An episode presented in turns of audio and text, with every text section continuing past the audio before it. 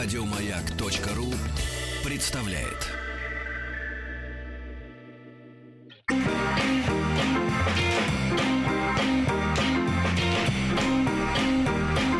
Сергей Стилавин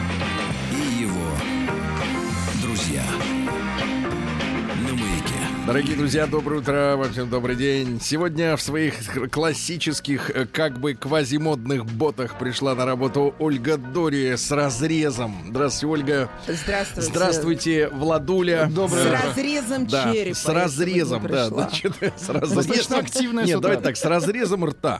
Так вот, друзья мои, э, э, многие спрашивают, что за песни играют в нашем эфире на немецком языке. Немецкий язык один из самых выразительных в Европе.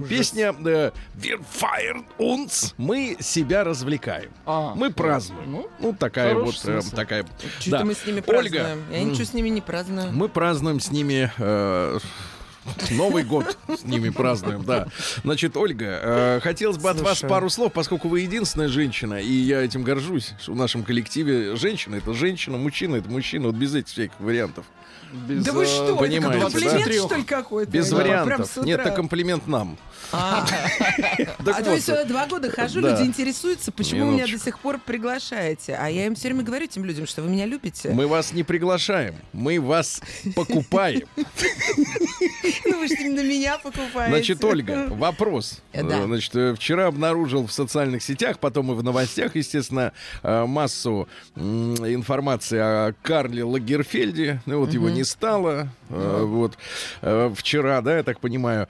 И вопрос э, к вам. А вам никогда и не логичный. налезала его одежда. Нет, нет, вопрос, э, вопрос не Он про это- одежду. Он такой, не, не его стиль. Да, вопрос не об этом. А Вопрос о том, почему он в свое время, это было лет 7 назад, когда посетил Москву, я так понимаю, он пару Да, раз был он в сказал, Москве. что русские Почему самые ужасны, ужасные, да. уродливые? Что имелось в виду, Ольга? Ну, я не знаю, я просто только что из Рима приехала, как Так, вы вот знаете. давайте. Наблюдали там в, в сапожках-то полисменов? Э, ну, полисмены там это вообще отдельное, конечно, Ну, шоу, потому что это просто, я не знаю, двухметровые... Ну, А И- кто вам больше нравится? Не Итальянские преступники, мафиози или итальянские полицейские в э, э, сапожках? мафиози нет, мне вообще южные итальянцы не нравятся, мне северные больше нравятся. Но итальянцы они разные, но они, конечно, очень красиво одеты. Карл Герфельд это имел в виду, на них приятно глазу Нет, погодите, отдохнуть. погодите. Понимаете, у вас пижама с утра. Итальянец бы сидел в костюме, розовой рубашке, галстуке э, и так далее. А вы причесывались при Вы мне сейчас только я вам что. расскажу историю, Он которую я, я раз... причесывался при мне да, только при- что. а не только при, при вас. Ольга, я и при себе причесываюсь. Значит, Ольга, я вам расскажу о следующей, о следующей правде. А, Вы не наблюдательны, я так понимаю, да? Чё это? Ну вы как сло- словите? Дело в том, что женщинам свойственно видеть мир образами. Причем под свое клише, которое в голове сидит, подгонять картинку. Ну. Вот, и фразы в том числе. А я вам скажу, что я наблюдал, я много раз об этом рассказывал. Сейчас не грех, э, поскольку вы были в Риме. Я был во Флоренции, тоже, знаешь, не самый заштатный городок. И рано утром, э, это был будний день, вот я вышел, чтобы позавтракать. Э, После завтрака зашел, часов это было, наверное, 9 утра, э, выпить кофе. Э, Маленькая-маленькая кофейня, наверное, вся кофейня, вся вообще, размером, наверное, меньше, чем наша студия. А у нас не очень большая студия. Ну вот. И, значит, соответственно, барная стойка. И я вошел и как бы оказался посреди нее.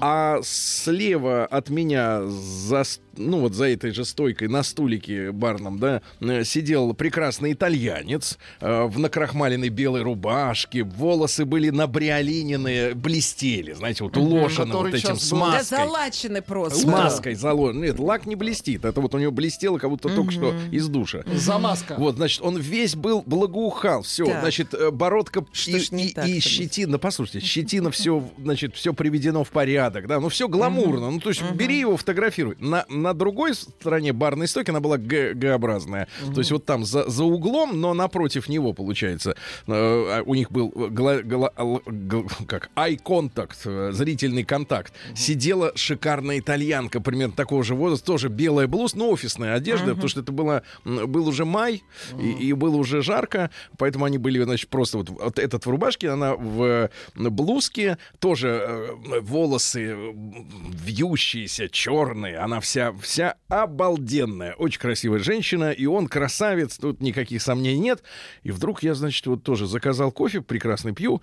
Тогда еще кофе, кстати, можно было купить, наверное, за евро или даже за два, то есть э, и приличные. Сейчас, говорят, уже за пять не купишь приличный Ну, кофе в Европе. 4-5, да. Так вот, иначе пью кофе, и вдруг смотрю, что-то происходит. У них у обоих э, газеты лежат утренние, и они с друг другом переговариваются. Ну, то есть несколько фраз один скажет, несколько другой.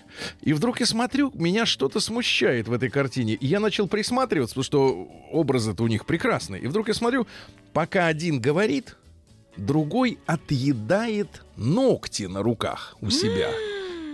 Причем они оба это делали. И я с тех пор, я вышел на улицу, я серьезно говорю, я вышел на улицу, я начал присматриваться, потому что ты так не обращаешь внимания. Итальянцы грызут ногти. Они едят их, да. И у них вот эта традиция. То есть он идет по улице и Жесть. спокойно отъедает себе, например, ноготок на безымянном пальце. Да что, и, довели, и- и когда мне, всем свободная нет, нет, страна. и когда мне после этого говорят, что итальянцы, они вот безупречны, ребята, приятного аппетита, накладывайте манную кашу. Сопли не едят? И еще нет хинкали и сметаны. Сергей Стилавин и его Да дикий народ. Друзья. Позволю себе прочесть письмо от Ой, человека. нет. А, нет, сначала откровение. Давайте Хотите? Откровение, Для Владика давайте, специально. давайте. Ольга, вы, На- не, на- вы не поймете, как бы... Научно-популярное? Да, Давайте. научно-популярное открытие. Давайте. Дело в том, что, Ольга, в отличие от вас, вы заняты своими э, семинарами, Вы да, и прочими курсами, да, вы заняты собой, вы А эгоист. откуда вы знаете? Ну, потому что вы постоянно заняты собой. Вот. А Так. я мирозданием. И я... э, А я деньги зарабатываю, поэтому приглашаю все время Не замуж за меня. Нет, э, что давайте- я хорошо зарабатываю. Давайте Это повернем, хорошо. давайте И повернем, тоже не нужно. давайте повернем фразу в другую сторону. Не деньги зарабатывать, а, значит, не хватает. А, Не хватает. Вот. А, значит, а нехватка связана с аппетитом. Вот у кого аппетит умеренный, тому хватает, а кому все больше и больше, тому никогда Так. не хватит.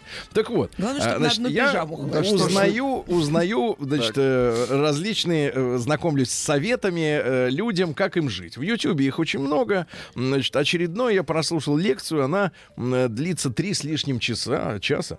Вот. А, Там рассказывается об оздоровлении организма. Это сейчас модно. О том, что организм лучше всего оздоравливается двумя методами. Это голодание, причем э, короткими порциями и систематическое Но этот метод нам не подходит. короткими, да? И, а между ними должно, должна быть так называемая, сейчас, как же это слово-то, э, с- бесслизевая диета. Вот Ну, такой отвратительно. сижу. Говорится... Подождите. Да молчите, я сейчас Вы расскажу вам о сути. сидеть, О сути. Мы Там э, рассказывается о том, что э, крахмал и прочие вещи в овощах, например, в картошке в той же, да, они образуют в организме крахмал, и все это слизь. Э, Ну, бесслизевая диета, это, то есть, например, огурчики, зеленый салат и все фрукты. Нет. Ну, не Минуточку. обработанная я вам рассказываю, как мне рассказывали, а не то, что вам. С Овощи. кем вы общаетесь? Значит, не- не- я общаюсь с Ютубом. Овощи Ну вот. и фрукты. Но овощи не- для без, вот крестьян. бескрахмальные. Овощи без крах- Ну, неважно, дело не в этом. Я в другом хочу сказать, что это же не открытие, то, что я сейчас сказал. Там а, другая история, что, а, значит, э, кроме практической части, есть теоретическая, которая обосновывает вообще работу человеческого организма. И там рассказано о том, что вообще человеческий организм э, питается не за счет калорий. Там вообще нет такой терминологии, даже калории, да. Наоборот, говорится, что организму мешает хорошо работать только вредная пища. Она забивает все, так сказать, э, проводящие, э, так сказать, в организме протоки. Ну, Но самое главное... Ну, да расскажет, но да. самое главное там рассказано. Вот вы же все на уроках анатомии эти учебники Ага. читали, да, там человек в разрезе, эти скелеты, В разрезе. Кровеносная система Ну, и великое открытие. Вот вы все думаете, что главный моторчик в организме это сердце. Ну, он Он важный, гонит, важный он моторчик. гонит. А да. человек рассказывает на полном серьезе, говорит, Так. ну, который предлагает оздоровиться и прожить миллион лет, говорит, «А на самом деле, ребята, вас обманывали всю вашу жизнь, Так. потому что главный моторчик это легкие которые, соответственно, гонят кровь э, и дышат, одновременно насыщая, а к сердце это всего лишь хлюпающий клапан. Который регулирует давление. То есть он не качает кровь. Понимаешь? И нас обманывают, Владик, нас обманывают. То Вот. есть легкие. Я Вот. Девчонки, давайте собираться уже, потому что мы его Девчонок оставили здесь одного нет. где-то. Я слушательницам сейчас. Он три Нас с половиной нет часа. слушательниц. Черт, что Они слушает. ушли два года Ходит назад, в пижаме. Ребят, года. надо спасать. Надо спасать его быстрее. Собирайтесь, приезжайте в Москву. Владик, что-то делать. Владик, плесните святой воды в нее. Приемная нос. Какой, как Майкл Джексон. Сергунец. Ну а что, Значит, если письмо пришло, ужас? молчать, письмо пришло. Называется «Общественный долг» от омбудсмена, да? Да. От омбудсмена. Добрый день, значит, пишет Виктор. Виктор, по-нашему, победитель, правильно? В переводе? По-нашему, если Виктор, то Да. Дробыш. Так вот, э, добрый день. Я с удовольствием смотрю ваши Сергея Стилавина и Анатолия Добина передачи. В одной из них вы принимали участие. Не надо ревновать, он Жуть, я придет. смотрела Ваш эту передачу. Он придет сегодня. Так Ничего вот. мне сказать не дали. Молчать. Вы сказали все, что от вас требовалось. Да. Вы хорошо объясняете предпосылки человеческого поведения. И часто ваши интерпретации похожи на мою правду. Я имею в виду, что это соотносится с моими ощущениями и суждениями. К сожалению, человечество достаточно мало знает про истинную природу вещей. Например, известная дискуссия. Бросает ли Господь Бог кости? Ну, вопросы вероятности всего сущего. Э, значит, э, э, значит, э, между Эйнштейном и Бором о полноте квантовой механики. Это не только физика, это скорее вопросы мироздания. Или я знаю, что медицина сегодня точно не знает, что такое мигрень. Вернее, точные сим- симптомы и причины. Я решил написать Что-то это. глубоко роет. Да, это и Минуточку. пишут мы такие Сейчас же люди, будет. замечаешь? Минуточку. Давайте дослушаем. Я решил написать это письмо, чтобы показать, насколько люди далеки от истины. Вот Так. товарищ, насколько я понимаю, живет в Америке. Поэтому вот у него что. язык такой, он э, немножко уже такой. надеть. Потертый утра. язык. Ольга, вы жили в Америке. Вы Я жила вернулись даже- оттуда. Я жила даже с человеком, Не в лучшей... мог квантовую теорию Я знаю, вы объяснить. спали с негром. Это вы придумали себя. Нет, я не придумал. Нет, это я ваша по вам, фантазия. по вам вижу. Нет. Ну, Видите, как он вы уже видите по ней? фантазирует? Так вот, минуточку. Объясните сложно. Я посмотрел выпуск номер 19. Все четко. Под Вот названием жаль, что на канале номера. YouTube есть специальный наш с доктором Добином да, проект «Женщина. Руководство эксплуатации». Так вот, я посмотрел выпуск номер 19 под названием «Чувство вины, которое живет в нас». Но это относится к женскому термину, когда они нас виноватят. Вы понимаете, Ольга, вы, чтобы мы были вам должны по гроб жизни, вы нас виноватите. Мы Слушайте, находим их там, вот где нет, Ну, где нет вас. Так вы же их находите. Вы зачем в тех кучах копаетесь? Ах, это Обходите кучи? Вы можете о эти женщинах помойки. как о де- Ну, я не э, знаю, где вы нечист- находите этих виноватящих, Тихо. каких-то вот что-то вас заставляющих. Вы Я что бы нам вас- предлагаете, я в бы Италии его- брать, которые Погодите, ногти грызут? Я бы Сергея на диван бы положила. Не надо. А сверху прилегла, я б там бы. Лежи, Тихо, дорогой. Тихо. Про диван нужна другая музыка Сергея на диван. А, ну ладно. Кладу. На, мне представится прокрустов диван, где И ноги отпиливают. Видите, как он уже напуган женщинами? Минуточку. Естественно. Я так не первый день живу. Э, Извините, хлебнули. Я понял, что ваши рассуждения в этой программе, наверное, далековаты от реальной современной жизни, как я думаю, по следующим причинам. Теперь вот э, непосредственно суть письма. Первое. Российское общество сильно отличается от западного. Я живу в США около двух лет и начинаю видеть эту разницу все больше и больше. Второе. В России и в СССР вообще принцип вины, он очень весомый. Виноваты все. Люди и власть. Все виноваты. И поэтому людям не должно быть хорошо, так как у человека, у которого все хорошо, теряется долг перед властью и обществом. Написано, правда, от власти и общества. Ну, то есть вот уже эм, предложено падежные связи в голове за два года у мужчины начали разрушаться Ну, сложно уже, из-за да. английского языка. Так вот, и поэтому людям не должно быть, смотрите, как интересная история, что у нас есть чувство вины, поэтому нам стыдно, когда нам хорошо. Это он так Такой думает. общей вины он. Ну имеет. да, общее. Вот постоянно что-то виноват чего-то, да. да. Не, до- не доделал что-то я для остальных. Да, так как ему власть ничему не должна, и он сразу лишается права на определенные общественные блага. Человек тоже виновен, так как плохо исполняет свои обязанности. Ну, то есть сачкует. Это как замкнутый круг. Общественный долг всех перед всеми. Но, очевидно, русское общество постепенно от этого избавляется. Ну, это нам не очевидно. Третье. Американцы и русские, кстати, во многом очень похожи. Но у американцев нет этого ощущения вины. И это, наверное, основное отличие. Четвертое. Возможно, то, о чем говорил Анатолий, чувство вины обусловлено этим. И поэтому российское общество нагружено этой тяжестью, от которой уже многие западные люди давно избавились. И пятое. Ваши предпосылки, высказанные от имени Зигмунда Фройда, возможно, также имеет столетнюю задержку. Я так думаю. Ну, это немножко непонятно, о чем говорит. Вот, мне нравится ваша Остальное передача. понятно. Они мне помогают разобраться в себе. Большое спасибо. И Анатолию тоже. Надеюсь, вы еще сделаете много интересных и поучительных шоу. Но это любопытная тема. Вот, Ольга, вы опять же, вы сколько лет трудились-то официанткой в Америке? Два года. Два года. Вот смотрите, вы, Полно обща- у них там чувство вины, вы? Тихо, тихо, тихо. вы общались с американцами? Конечно. Ну вот, а, а в чем они себя сами виноватят? Ну, у них те же самые невротики. А что вот Вуди Аллен и прочее американское кино? У них так, Не, такие эти же понаехавшие невротики. другое. Вуди Аллен это... Вот в трансформерах ни одного. В трансформерах ни одного невротика, особенно из железа. Нет, ну вообще, людей конечно, мало. Ну, вообще, конечно, американцы, они более... Они же туда вся страна, вы понимаете, образованы из людей, которые были очень активные, которые, такое слово, резилент, очень э, Как? выносливые. Ну, в поисках Они туда поехали жизни, да. образовать новую жизнь. И у них вот это сомнение, чувство вины. Они приехали, чтобы брать от жизни все, чтобы покорять новые территории. Это в духе американцев, в общем, это понятно. А вы совершенно. с чего же Вуди Аллен- уехали? А У вас не было резилента? Нет, протестанство вообще там чувства вины нет. Ведь, э, простите, ну православная религия, она основана на этом. И вообще христианство, на то, что ты грешишь, просишь прощения и так далее. Не на том, что ты грешишь, а том, что ты грешен Э, ну, изначально. грешен изначально, Ты да. что, блудница, что ли? Я да. Ты нам писание Я будешь да. извращать? Нет, я не буду, но все, кого интересует блудница, могут мне писать. Хотите училку послушать? Давайте послушаем училку, что передохнем Это вот вам подарок. День дяди Бастилии пустую прошел. 80 лет со дня рождения. Ух ты, а ей уж 80.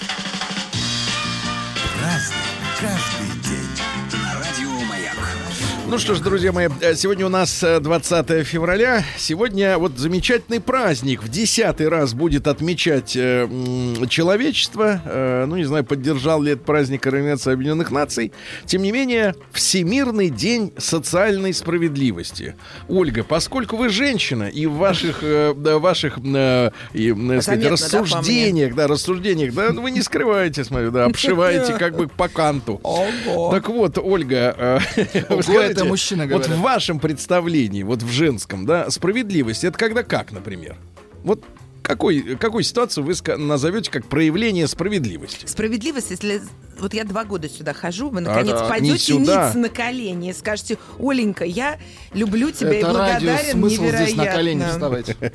Слушайте, а вы мы, еще... а вы это э, снимете вы на еще, камеру, а я в своем инстаграме наконец это знаете, размещу. э, гнусные, э, гнусные инсинуации в виде... в Нет, виде... зачем вот мужчину ставить на колени? Нет, нет, Вот погодите, мы- вот погодите. это Я понимаю, женщину. реализации вашей больной фантазии, которая А, выражена в рекламе Рибака это если новой. еще Не дождетесь. кальсон мне протянет. Кальсоны а так мы вам протянем. Вот кальсон. Кальсоны. Парашютное кольцо. Дальше. Э, серьезный такой день, ребята. Сегодня на Украине отмечают День героев Небесной Сотны, как они говорят. Дело в том, что начались, э, ну сколько это уж лет, пять лет назад уже, пять лет уж прошло. Там 106 человек были убиты в разных частях Украины, но милиционеры тут не учитываются. Ну, там очень мутная история. Милиционеры, ну, всем уж, наверное, понятно, что э, огонь вели э, не люди, которые были на непосредственно площади, то есть не милиционеры, а некие товарищи с балконов, из окон, с чердаков. Да, и, и нет сомнений, что, э, в общем-то, это, эта кровь была нужна для того, чтобы окончательно взбесить толпу, да, и чтобы э, беспорядки приняли окончательный и бесповоротный характер. Вот. Самих этих людей бесконечно жаль, Ну, естественно. вот, но, э, соответственно, по какой причине они оказались в местах массовых беспорядков? Это вот тоже вопрос, который остается на поверхности, к сожалению. Э, Ну и сегодня русский народный праздник День Луки, а другое название у этого праздника Могущница. Сегодня было принято печь пироги, естественно, с луком. Не знаю, Ольга, умеете ли вы печь? Э, Я умею очень хорошо готовлю. Нет, печь, я Печь говорю. пироги, ну без лука. Ну что, А, луком На луку поминали усопших. А, По этому поводу говорили, живы родители, почитай, умерли, поминай. Ну так достаточно четко. Кроме того, этот день считался самым подходящим для приготовления целебных снадобий из кореньев. Настойки? Особое, особое свойство на, на луку обретала лапчатка. Сегодня наши люди все больше как-то женьшенем увлекаются. Без лапчатки И народным, да, да. да. А лапчатка вот она нужна. Ну и следили... под морозцем, под Сейчас снежком. вам, сейчас возьмем вам. И следили нашли. за погодой. Э, Полуденный ветер сулил урожай яровых, а вот редкое природное явление зимний гром в этот день считалось знаком нехорошим, означало, что синокос в августе будет плохим. Да. Ну, грома нет. Перейдем к событиям. Без Инстаграма тяжело людям жилось. Что только не выдумывали, да? Друзья мои, в 1705 году э, в России указом Петра I впервые введены рекрутские наборы. Дело в том, что до этого у нас была стрелецкая армия, да, там принцип комплектования был сложный, а Наемники, теперь, да. теперь, да, э, рекрутская повинность, э, она касалась всех сословий и всех классов населения. Для дворян была личная и поголовная эта повинность, но уже, как вы помните, все испортилось э, из-за э, Петра нашего другого третьего, Петр да, Третий, который да, да. э, А Петр взял и сказал, недолгий. да, взял и сказал, да, что вот дворяне больше ничего не должны, а после него, несмотря на то, что его свергли, э, вернуть дворян в стойло уже не получилось. Дальше. Так вот, э, в возрасте от 20 до 35 лет призывали людей. Не как сегодня, от 18 до 28. То есть в 35 еще был годен для службы. Э, Дальше. Срок службы был объявлен как пожизненный. Вот. Что касается пожизненного, то в конце концов уже только в 1793 году, то есть спустя почти век э, вместо пожизненного был установлен срок службы в 25 лет, но а фактически уже с 1834 э, был сокращен до 20 лет службы. Э, там интересная история вот в чем заключается, что э, если дворяне получали личный призыв на службу, то, например, к крестьянам приходила разнарядка в общину. У нас же люди жили общинами, да? То есть коллективами такими маленькими, деревней, селом. И в село приходила, приходила И бумага. они сами решали. При- Да. Нет, в село приход... там не было полиции, например, они сами устраивали э, наблюдение за порядком, им приходила бумага выдать двух рек- ре- э, рекрутов, да, они назначали сами внутри себя, э, кто в этом году идет служить, вот Могу так все было. Это демократия называется. Ну, понятно. Демократия, кстати, Там, греческого наверное, С стиля. рождения платили эту взяточку. Греческого собирали. стиля. Давай взяточку. Это у вас все решается через взяточку, понятно. В 1725-м европейские колонисты в Америке, это Нью-Гэмпшир, э, впервые сняли скальпы с 10 индейцев, эм, за что были вознаграждены властями из расчета 100 фунтов, огромные деньги, за один скальп. Вот вы как в Америку-то ужас ездили, если там живодеры живут? Что вы только что читали, что у нас по 20 там пожизненно служили, а там живодеры. Везде мир несправедливый. Что несправедливо в Слушайте, на всех вас не хватит, как Вы можете жить Не без хватит. скальпа?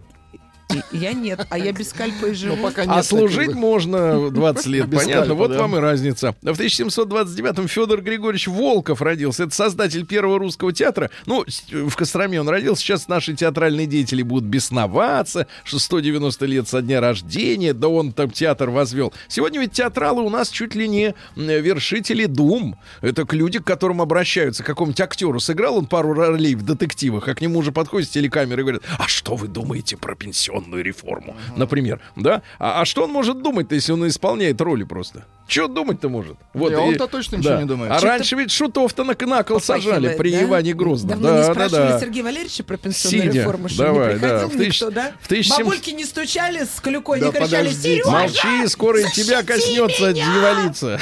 Карл Черни родился. Дайте нам передохнуть. Чех по национальности, а композитор австрийский. Черни. Тын-дрын-дрын. Начал с 9 лет работать, отрабатывать хавчик. Я смотрю, не Да, успеваю. с 9 лет, да, да, да. По-быстрому. Торопится, да. А в 1819-м сегодня, ребятушки, важный день. Учредили Санкт-Петербургский государственный университет. 100 лет питерскому э, ЛГУ. Поздравляем. ЛГУ. Поздравляем. Поздравляем с днем рождения, ребята. И всех студентов, и преподавателей. В 1831-м э, Алексей Александрович Козлов, это наш философ-идеалист. Философ-идеалист, говорит, это человек, который говорит, как надо. Вот. Как надо. Почти как А, вы. Не, он называл- говорит так, как никогда не будет. Да, назвал свою э, систему панпсихизмом. Значит, панпсихизмом. все философское миросозерцание. Миросозерцание это то есть ты э, сидишь смотришь на все, любуешься, вот, и не напрягаешься, да? Так вот, краеугольным понятием в нем является понятие бытия. Да. Ну, когда шезлонг разложите, вот в мае потеплеет, ляжете, сядете, вот, и посмотрите, как Спрашиваю- оно там. Спрашивают, что за произведение Карла Черни. У меня написано трек номер 37. 37-й трек, ребят, переслушайте. он ровно 44 18. секунды. 44 секунды. Да, да, да, можем еще раз послушать. Ну, когда он, видите, все ноты вот в 40 секунд уложил. А вы знаете ноты? Теперь да. Так, Ну достаточно. а, дальше что у нас интересного? А, В 1844-м Петр Александрович Фрезе родился. Это один из основателей российского автомобилестроения. Мужчина прекрасный. Эм, ну вот, в Казанской губернии он родился. Окончил Петербургский горный институт. Работал на предприятиях Алтайского горного ну, округа. Ну, а э, затем он э, в 1874-м вышел в отставку, переехал в Петербург и занялся экипажестроением. Он основал собственное предприятие, это фабрику конных тогда экипажей, понятно, моторов еще не было. Ну, а затем на основе вот этих вот э, тележек, э, карет и всяких э, амнибусов, да, э, ну вот, он, соответственно, на Всемирной выставке в Чикаго, это в 1893-м, м, продукция его фабрики Фрезе и Неллиса э, была награждена бронзовой медалью и почетным дипломом. И, наконец, через три года вместе с э, инженером Яковлевым они создали первый русский автомобиль. Первый русский автомобиль, да-да-да-да. Потом, смотрите, в 1899-м они приступили к изготовлению первых наших электромобилей. Потому что поначалу автопарк, ну, в сегодняшнем понимании, он был в большей степени электрическим. И потом уже, Ольга, нефтяное есть лобби, нефтяное лобби, Не, не которому, Теслу, как которому нужно было продавать, это все уже было придумано. Было, Ничего да? Тесла Мы не сделал первые, нового. да? Нет, первый русский электрический автомобиль не значит, что где, нигде не было в другом месте. Так вот, а, значит, цепная передача приводила в движение колеса. Ведущими были передние, кстати говоря. Это уже в советское время передний привод подавался как пи- прогрессивный. Ну Вот. Ну и была, было две системы торможения. То есть механическая, когда колодки зажимали колесо, да? И ногой. и, рекура- и рекуперативная, когда торможение заряжало батарею обратно. То есть они же на аккумуляторах ездили. И бездымный транспорт тогда русский развивал скорость 37 км в час. То есть, в принципе, для, для города это нормальная совершенно скорость, учитывая масштабы тех городов. Ведь э, вот посмотрите сегодня э, на ту же Москву, да, где у нас заканчиваются, в каком месте каменные дореволюционные дома. Ну, фактически они... Они практически едва- сразу заканчиваются. Нет, едва доходят, едва заходят за третье кольцо. Единичным едва. образом. То есть Москва была маленьким городом-то, да, это после революции, когда из деревни и из национальных окраин поехали, в том числе люди в столицу, то есть отменили э, всякие, всяческие ограничения, Москва увеличилась там, там, ну, грубо говоря, с миллиона жителей там до двух, а потом три, четыре, сейчас уже сколько? 20? Ну вот, а тогда город был маленьким, не нужно было быстро сколько в ездить. розыске? Доль- больше того, в Гнать девять- 1901 году он построил свой первый грузовик с кузовом платформом, платформой, да. И что самое интересное, они начали производить в России первые серийные автомобили. Именно его фабрика. И лично за товарища Фрезе можно порадоваться, потому что он в 1910 году продал свою компанию э, автомобильному отделу Руссобалта, Руссо- русско-балтийский вагонный завод. Они находились в Риге. Потом после э, начала войны они переехали уже в Москву. Но а, он от продажи денег э, купил себе имение, и спокойно дожил э, остаток лет, а в 18 году умер своей смертью, увидев, конечно, катастрофу. Удивительно, да. Увидев катастрофу. В 1852-м э, Николай Георгиевич Михайловский родился, он же Гарин, это писатель и инженер э, э, путеец. Э, он и- и изыскания делал в отношении великого сибирского пути, ну то есть строили железную дорогу, да. А он э, занимался э, в том числе и основанием города Новосибирска. Это вот такой наш национальный герой, но больше известен как писатель писатель. Вот он купил за 75 тысяч рублей вот на тему, э, как сколько стоили те деньги русские, да, дореволюц- дореволюционные. В конце, э, вернее, в середине 80-х годов 19 века за 75 тысяч рублей он купил имение Гундуровку в Самарской губернии. Ну, то есть это э, много земли, Это хороший много дом, крестьян, да. хороший дом. Нет, тогда уже не было Уже крепостного было, да? права. Ну, конечно, 1883. А, вот, ну и, соответственно, потом начал пописывать, пописывать, да, ну вот, и на железной дороге. А потом он вступил в, э, так сказать, э, в тесное сотрудничество с крестьянами, и фактически от Гарина э, началась история с народниками, когда люди ходили в народ и возбуждали в крестьянах недовольство своей жизнью. А крестьянин что? А он доволен своей жизнью. У него кислая капуста, у него, извините меня, яйца свои, Яйца А Он свои, вообще да, писал, любого после. Лондона старый буржуазный строй отживает. И нигде это умирание, разложение заново так не чувствуется, как в Париже. Все. Русофил был, да? Минуточку. Как в вы? 1886-м Бела Кун родился, венгерский коммунист. Ну, вы знаете, что он попал в плен, он э, воевал на стороне Австро-Венгрии, попал в плен, у нас перекрасился, стал революционером, участвовал в расстрелах массовых офицеров в Крыму. Вот, ну, а закончил, как вы знаете, Владик, э, естественно, в 1936 году. А, в 36-м даже В пораньше, 36-м да, арестовали, а в немножко. 37-м, соответственно, уже и расстреляли. Как говорится, была такая премия за все хорошее. День дяди Бастилии пустую прошел. 80 лет со дня рождения. Ух ты, а ей уж 80. Разный, Ну что же, э, друзья мои, сегодня 20 уже февраля, а в 1894 родился Курт Пол Рихтер. Это американский биолог, который придумал, ну то есть он ее нигде не взял, а из головы своей придумал так называемую концепцию биологических часов и биоритмов в организме человека. То есть в это все сразу поверили, начали кивать бошками. Да, да, да, точно, Ну, я, кстати, биологически. согласен. Особенно те, которые не могут никак с утра проснуться, как наш Виталий Викторович из спортивного отдела. Да, они сразу, да, да, вы мы легко не можем проснуться. Если ночь должен спать, день вставай. Если надо идти на работу, утра. значит надо, ясно? Не, значит, да? встала, Это пошла. вы сейчас про военных говорите. Если а надо, я как то на на- войне. У нас идет информационная война с- со стратегическим противником. Вот и все. И надо вста- вставать. Есть у нас форма для него. Есть Форма, форма, вот она, пижама. вот она, называется Хенли. Дальше. В 1905 году э, Тимофей Павлович Лебешев, наш кинооператор, такие фильмы, как «Девчата», э, «Щит и меч», «Девушка с характером». Ясно? Вот. прекрасный фильм. Отец А, Павла Лепешева. Да, в между прочим. 1909 году, между прочим, да, Владимир Степанович Шпак, это наш химик-технолог, один из разработчиков да, ракетного топлива. Ведь у топлива какая проблема? Там наверху нет кислорода, оно, а гореть-то должно. Поэтому вот он за- зарабатывал, разрабатывал эту Угадаю, историю. Шпака В обокрали. 1912 году Пьер Буллет, французский писатель, э, ну вот «Планета обезьян», это произведение его экранизировано. В 1919 году, в день своего столетия, в Петрограде был закрыт университет. Э, Преподаватели и студентов разогнали штыками революционные матросы из Кронштадта. А перед этим Владимир Ильич Ленин выступил с обращением, в котором заявил, я цитирую, «Советская Россия больше не нуждается в культурненьких, образованных контрреволюционерчиках. А России нужны профтехучилища и точка». Возрожден, кстати, Ленинградский университет был только во время хрущевского. Да что? Да, да, да. А зачем они нужны-то, эти умные? А В 20 году Евгений Федорович Драгунов Родился это наш конструктор стрелкового оружия, лауреат Ленинской Винтовка. премии, э, СВД, э, снайперская винтовка Драгунова, Да, одна да, из да. лучших в мире, бьет там за 2 километра, в общем, нормально шарашит. И пистолет-пулемет Кедр, представляете, вот. Очень и хорошо. пистолет. Вы когда-нибудь стреляли из оружия огнестрельного? Конечно. Из какого? Ну, я не знаю, но я стреляла... Что значит я не знаю? э, таким ружьем по Это вы сейчас лук показываете. По летающим... По летающим... тарелкам. э, Нет, она показывает танец воробьям. чилийских индийцев. И по Индейцев. зайцам еще. Я в Лондоне Да. стрелял. В там 20 специально. по зайцам Да. из огнестрельного не стреляют. Дальше в 26 Гринписа году да, Зина Портнова родилась, наша пионерка-герой. Да.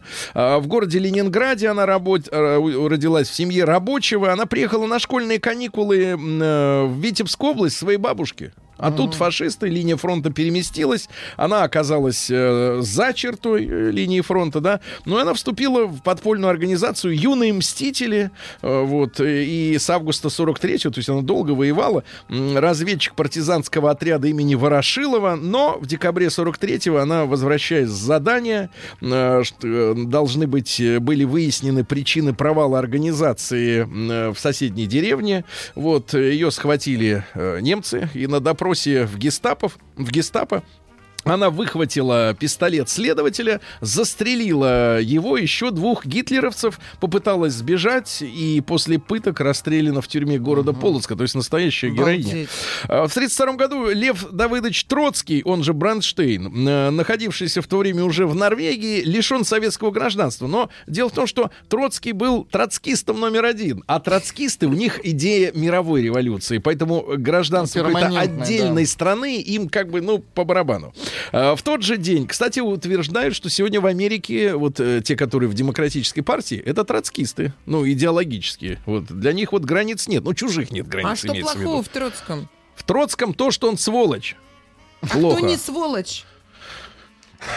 Давайте уже поговорим, кто Владик, тогда а что ты молчишь? скажи, кто не сволочь, Ну, мы я, кстати, знаем все. Мы знаем да, все, кто не сволочь. очень мало кто не Дальше, сволочь. Дальше. В добавлю. 1932 году сегодня состоялось заседание тройки ОГПУ э, по Уралу и решили судьбу Трофима Морозова. Э. Трофим Морозов э, был председателем Герасимовского сельсовета Свердловской области и продавал за деньги и за продукты справки о бедняцком положении, чтобы помочь кулакам оставаться э, у себя в хозяйствах. Ну, то есть он приносит справку, я бедняк, а вовсе не кулак, да? Ну и, соответственно, его сдал как раз сын-то, этот Павлик Морозов. Это Отсюда вот эта история, да. Ну, история достаточно мутная. Кто там э, непосредственно топором бил мальчика в лесу, непонятно, да.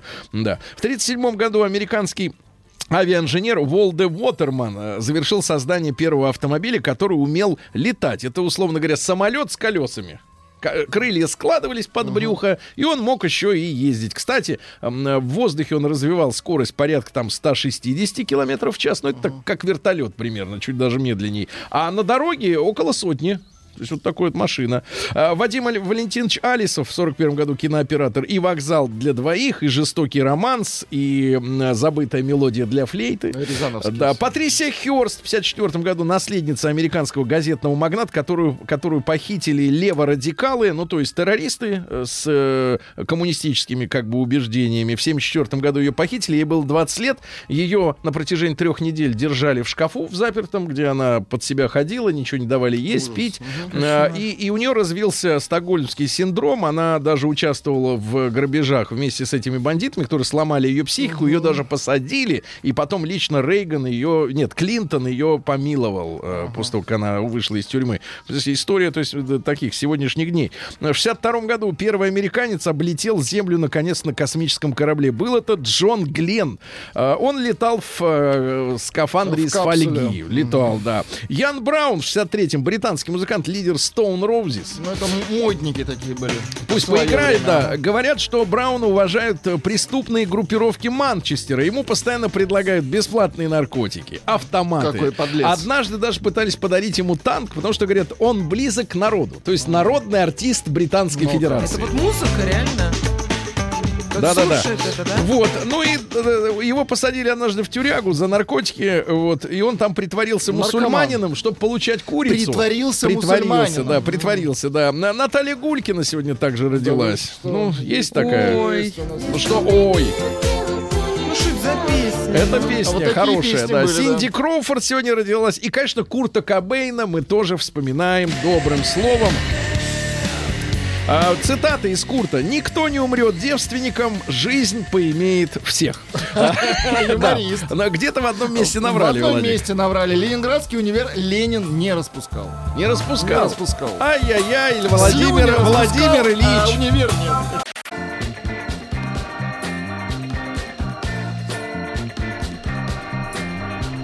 Сергей Стилавин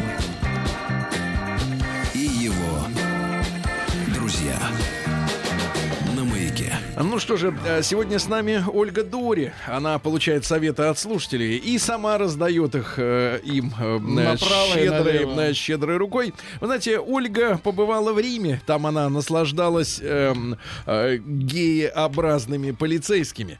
Вот. А на самом деле Ольгу ждут э, в Омске. То есть Ольгу красивые ждут. подкачанные мужчины. Ждут в да. Омске. Мгм. Там с вами Завидуете. Пообщаются люди, Ой, амичи. да-да-да, я же в раз что-то плохое про Омск сказала, я помню. Минуточку. Минуточку.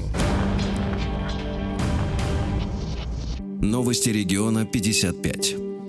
Ну что же, э, омские школы и культурные учреждения изношены на 60%. Культурой и учебой изношены. Изношено. Мгм. Да, дальше. А мечей призывают опасаться смертоносных комариков. Они будут жалить Да и ладно, холодрыга. зимой. да, гибель. Дальше. Как выжить в Омске? В Омске деревья будут пичкать гормонами роста, чтобы выше, выше росли. это Да, да, да. хорошо, Почти молодцы. каждый третий амич уже пенсионер. Вот, представляешь, и вот меньше всего мне его пенсионная реформа касается Омска. А дальше. А, Амичам напомнили, что каждый выход на лед Иртыша обойдется в тысячу рублей. Это штраф э, за то, чтобы... За нарушение. Ну, не проломил с собой. не Да. тянуть их потом, да? Но если выжили, то тысяча А вот рублей. прекрасное сообщение, посмотрите. Амичка нашла своего мужчину в кровати у общей знакомой. От обиды она схватилась за нож, затем ударила мужчину поленом и сбежала из дома вместе с его любовницей. Да, а, ну что же, э, друзья мои, э, посмотрите-ка, э, товарищ нашел в Омске в шоколаде чей-то гнилой зуб. А, чуть не сломал свой родной. Это ему протез приехал в шоколаде, да-да-да. Итальянские ногти. Дальше, дальше. Ну и а, самые главные сообщения из Омска. А, а мечи будут ходить в городские парки по карточкам. Нет карточки.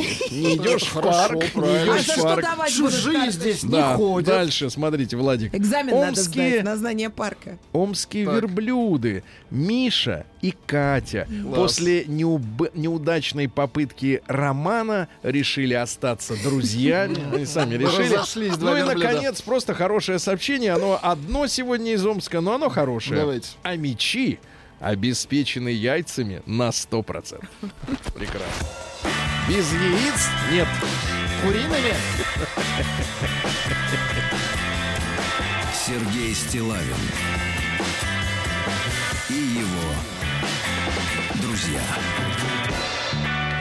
На маяке. Так, ну давайте начнем с самого тревожного известия на данный Давайте. момент из приличных. Э, В Москве ограничат продажу алкоголя на 8 марта. Наконец-то. Ну как? Это- Погодите, а Наконец-то а как они взглянут на нас вас? трезвыми глазами. Кстати, не Какой, факт, что- Ольга, быстренько залезьте в многих себе это- в телефон и скажите, какой это день недели? 8 марта. марта. Давайте быстро. Так вот, э, Пятница? департамент Пятница, э, по борьбе с коррупцией заявила, что вот э, товары вблизи общественных гуляний будут исключены алкогольного содержания из списка. Стоп, алкаши. Бедные парни. Какой день? Пятница. Пятница. Как в пятницу, да.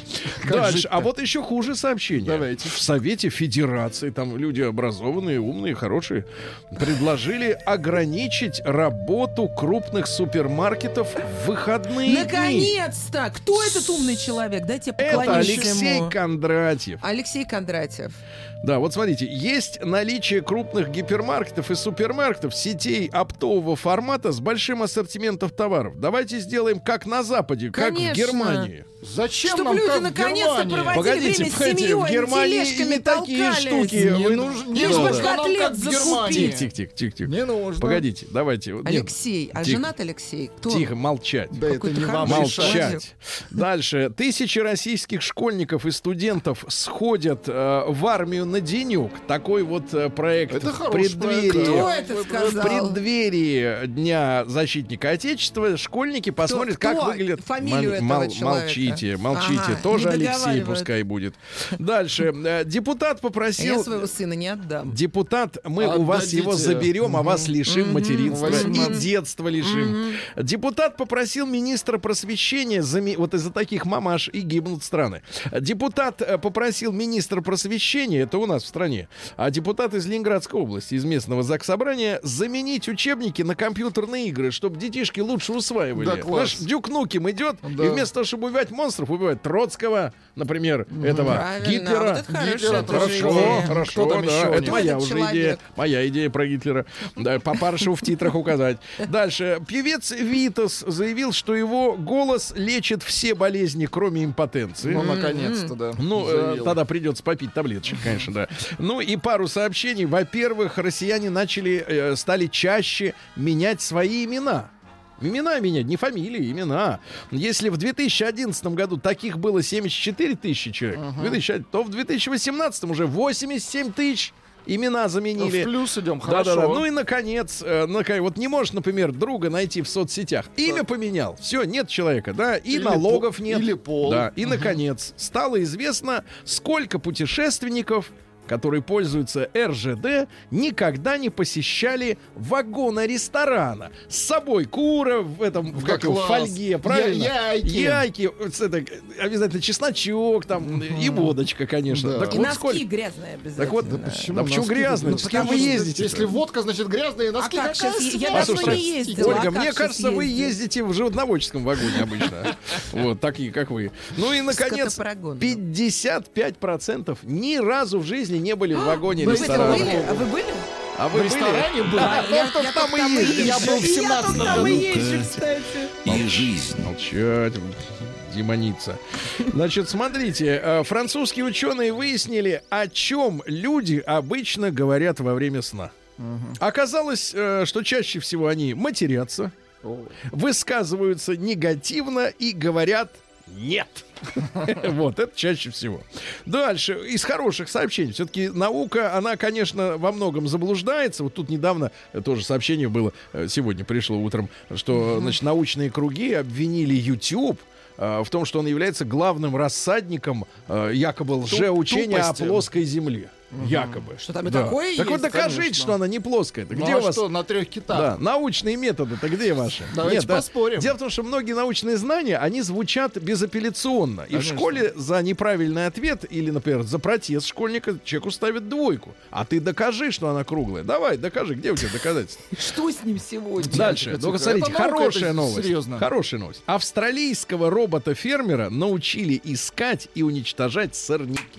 Наконец-то. А он там ползает, нагиб- нагинается, правильно? Да, и л- л- выдергивает. Выдергивает, Да, да. Выяснили месяц года, в котором рождаются гении. Вот вы И как когда? думаете, самые, вот давайте, Апрель. речь идет о мужчинах. Э, у вас был мужчина-гений? Конечно. И не один, я Не- не понимаю, раз. судя Еще по вам. один армянин гений. Да, да, да. Май и декабрь хорошие. Да Май и декабрь. так, конечно, март. март, Ну, вы ну. все, к сожалению, не правы. А когда? Сентябрь. Сентябрь. Да, ну, Вот девы так. скучные, мужики. 3 сентября. Это они очень мужчин. скучные, они обстоятельные. Ну, они скучные. Обстоятельные. Тостеры опасны для здоровья. Говорят, что прожаренный до коричневого цвета тост, ну, то есть хлеба кусок, да, Конечно, может быть токсичным настолько же, насколько выхлопные газы на Ну, это автотрассе. кусок угля, Да, конечно. ну и наконец ученые выяснили, зачем человеку необходимо чувство стыда. Вот Ольга, некоторые наши слушатели, вернее большинство, думают, что Вам это чувство у не вас нет чувства, у вас нет. А да. на самом деле, вот смотрите, как боль э, нужна для того, чтобы наносить меньше вреда собственным тканям, да, так и функция студ- стыда заключается в том, это и в Калифорнийском университете выяснили, в том, чтобы не дать нам испортить социальные отношения и налаживать их. вот Очень так вот. А у кого нет стыда, тот изгой. А, вон из студии. Вон из страны. Это единственное, что помогает мне с вами общаться, отсутствие стыда. Я давно умерла уже. Капитализма. Так, ну давайте со страшного начнем, да? Со страшного. А, на канале Дисней появился первый персонаж гей, который совершил каминг-аут. Ну, наконец-то. А кто Зовут по- гея э, Сайрус Гудман. Кто он? Гудман. Птица, Он, аль- э, аль- человек, аль-кролик? Человек гей, хороший мужчина. а, Гордость на канале называется. Дисней же не, не Владик, только но есть- животные разве? Владик, но есть э, с- Так. отягчающие Так, обстоятельства. давайте. Каминг-аут произошел во время ритуального еврейского обеда. О, Совсем плохо. Детям-то так такое. люди Совсем прям? плохо, да, Нет, да, это да. люди, к В сожалению. Чехии, в Чехии некому класть кирпичи. э, перестали чехи учиться на укладчиков. Да, они все в Ирландии. чем, кирпичей, да. кирпичи-то эти. Дальше. Э, австралийка потребовала у зоопарка города Мельбурна Так. изъять из продажи игрушечного льва с, пи- э, м, Ой, так, с так. причиндалом. А, с причиндалом. с одним. 33-летняя блогерша назвала эти игрушки безнравственными. А вы видели льва без причиндала? Можно спросить. Э, А, Гей Микки Маус. Ну, это-то это-то явно. Да, значит, дальше. В Америке. В Америке женщина отбила щеночку у ястреба, хорошо. Дальше в Туркмении начали массово лишать женщин водительских прав. Говорят, что придираются к чему угодно, в том числе, например, Правильно, на тему отсутствия анальгина и димедрола в аптечке. Но, что интересно, арестовывают автомобили темных цветов, а также старые москвичи и Жигули. Говорят, что местному главе государству э, не нравятся никакие цвета, кроме белого и зеленого, и поэтому люди должны перекрашивать свои машины. Перекрашивать. За рулем, Дальше. да? Солдат в Ой. Малайзии подделал пачку денег и вручил их невесте на свадебные расходы. Хорошо. Молодец. Ну и пару сообщений. Э, В Китае женщина отказалась рожать посреди схваток и сослалась на то, что она девственница и никакой беременности быть не может. Это неплохо. Ну и, наконец, в Италии заботятся о любителях э, постоянно находиться со смартфоном в руках. Там начали развешивать на столбы подушки, чтобы они башками, бошками своими не бились об столбы. Бошками. Но голова-то на разном уровне. Если Бошкарин. карлик не ударится, то баскетболист э, точно долбанется. Зато ногти. А нет ничего про любовь. нет? Есть, сейчас вот про любовь. Хорошо. Россия криминальная. Итак, Про любовь вам. Итак, про любовь. Минуточку, сейчас, сейчас, сейчас. Сейчас есть про любовь, Невозможно. точно про любовь. В Кировец-Чепецке цыганка обокрала квартиру, пока хозяин спал в соседней комнате. Украдено 30 тысяч и духи. И Духи себе. И духи. Магазинного вора нашли в Кузбассе по одному лишь следу ботинок. Очень такой запоминающийся след.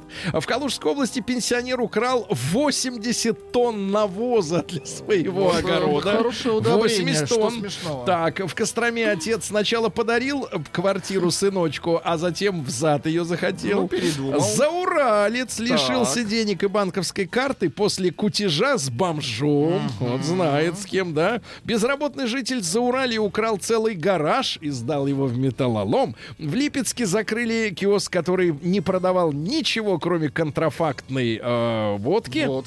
С детской площадки под Краснодаром украли качели, а школьники скинулись и купили новые. Ну и пару сообщений. Москвич затеял дома уборку, да и нашел две гранаты боевые. Опасно. Неожиданно. Ну и, наконец, ужасное сообщение из Калининграда. Там женщина-рецидивист 50 лет, 50 лет напоила Взрослая. до беспомощного состояния, опоила Так. 32-летнего гражданина. Я только вот видел, как Пацана, Сережа. да, И а- что? да, напоив потерпевшего до состояния, она от- у- отняла у него куртку, ботинки, мобильный телефон, золотое обручальное кольцо и кошелек И с деньгами. честь. Ущерб составил Так. 10 тысяч рублей. Где увидишь, чтобы на десятку можно было купить куртку, ботинки, мобильный три телефон? куртки. Да, золотое обручальное кольцо, кошелек с деньгами.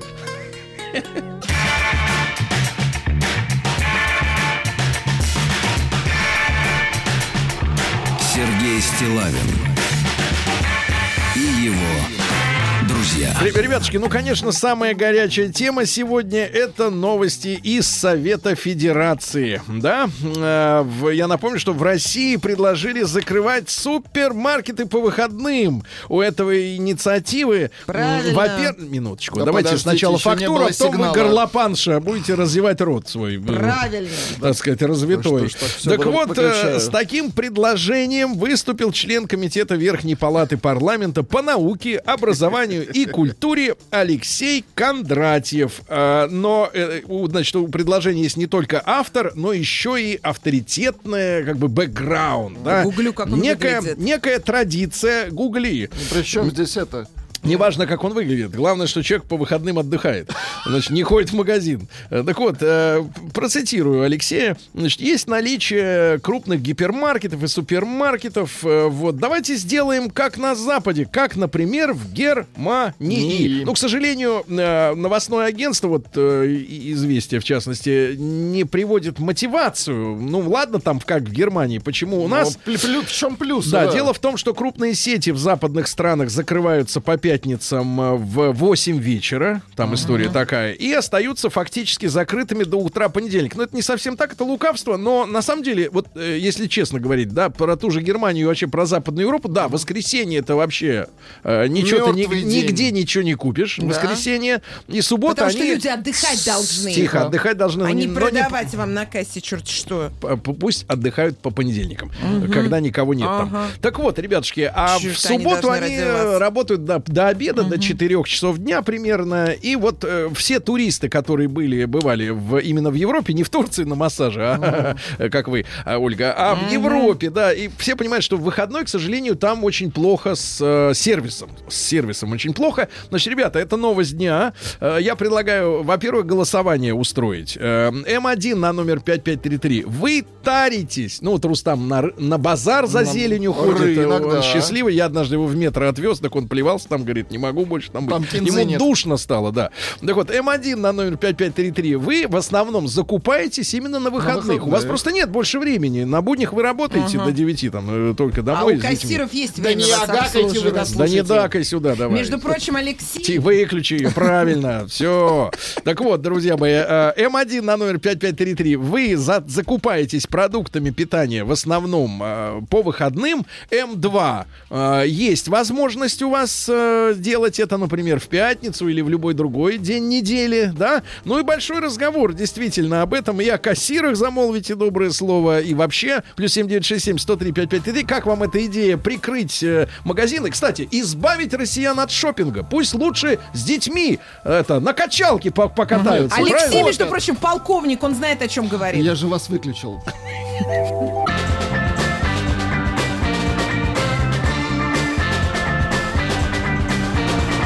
Сергей Стилавин и его друзья. Ну что, друзья мои, э, итак, э, предложение пришло из Совета Федерации, но это как бы так реплика пока, это же даже не законодательная инициатива, предложение э, в- э, формулируется следующим образом.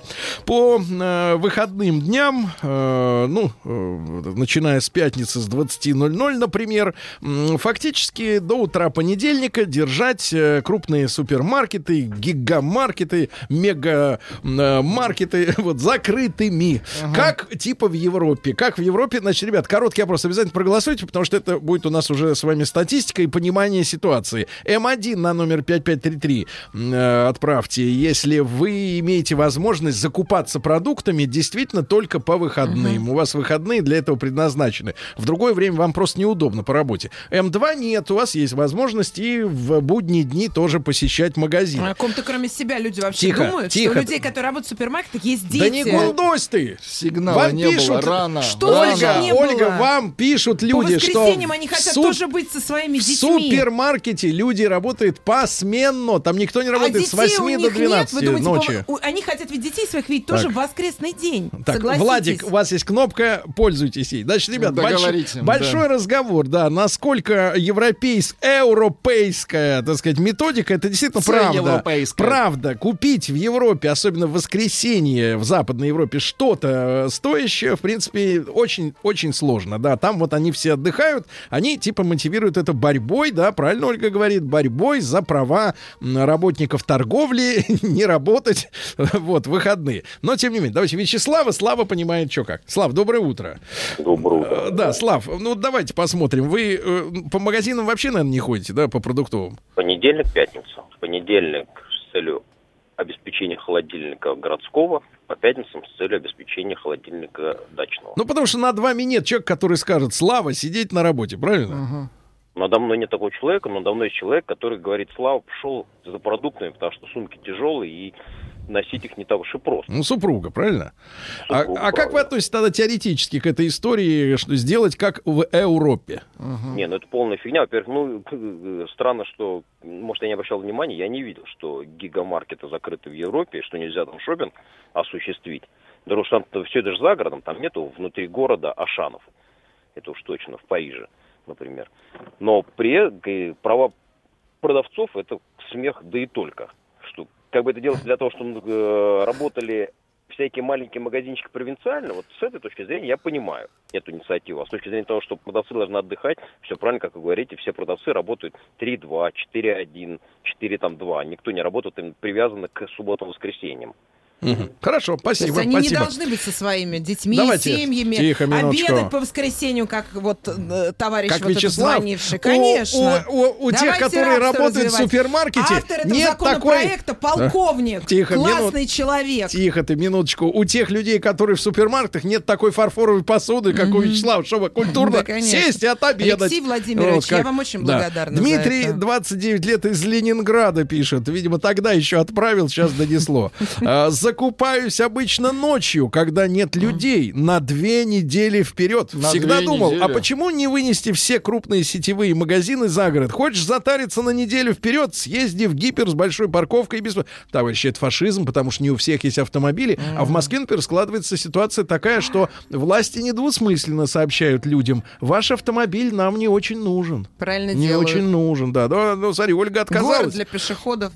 Да, они работают одно воскресенье в месяц. Угомоните, Дори. Вот. Да-да-да. Работаю два через два. Нет Ага. продуктов, зашел, купил. Не трачу время на походы в выходные. Тема ни о чем. Отключаюсь, Антон Новокузнецк. Пока, Антон. Антон, пока. А, а, э, прожевывай тщательнее. А как же работники метро? Требуют закрывать метро на выходные, они тоже хотят быть с детьми. Так. Андрей, давайте из Питера, 46 лет. Ну, Андрюш, доброе утро. Сергей, доброе утро. Привет всем. Да, пожалуйста. Ну, и с А, точки зрения работников, которые хотят обедать, как Вячеслав по воскресеньям и прочее. А, Вы знаете, я думаю, что это связано только с сокращением персонала, который работает посменно в выходные. И тем самым гипермаркеты будут уходить от убытков, которые, связаны с НДС там, и со всеми вытекающими отсюда последствиями. Вот и все. То есть вы рас- Я- раскрылись, раскрыли ситуацию изнутри, да?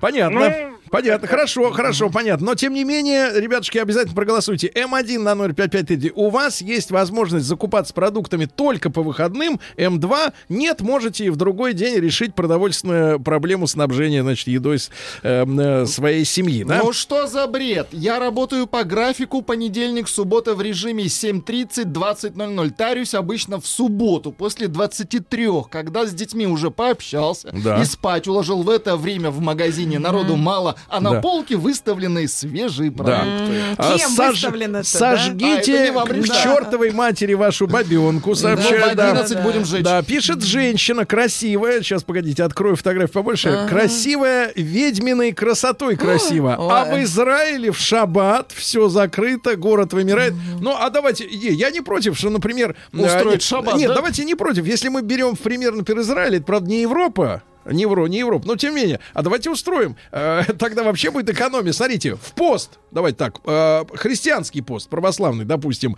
не продается мясо.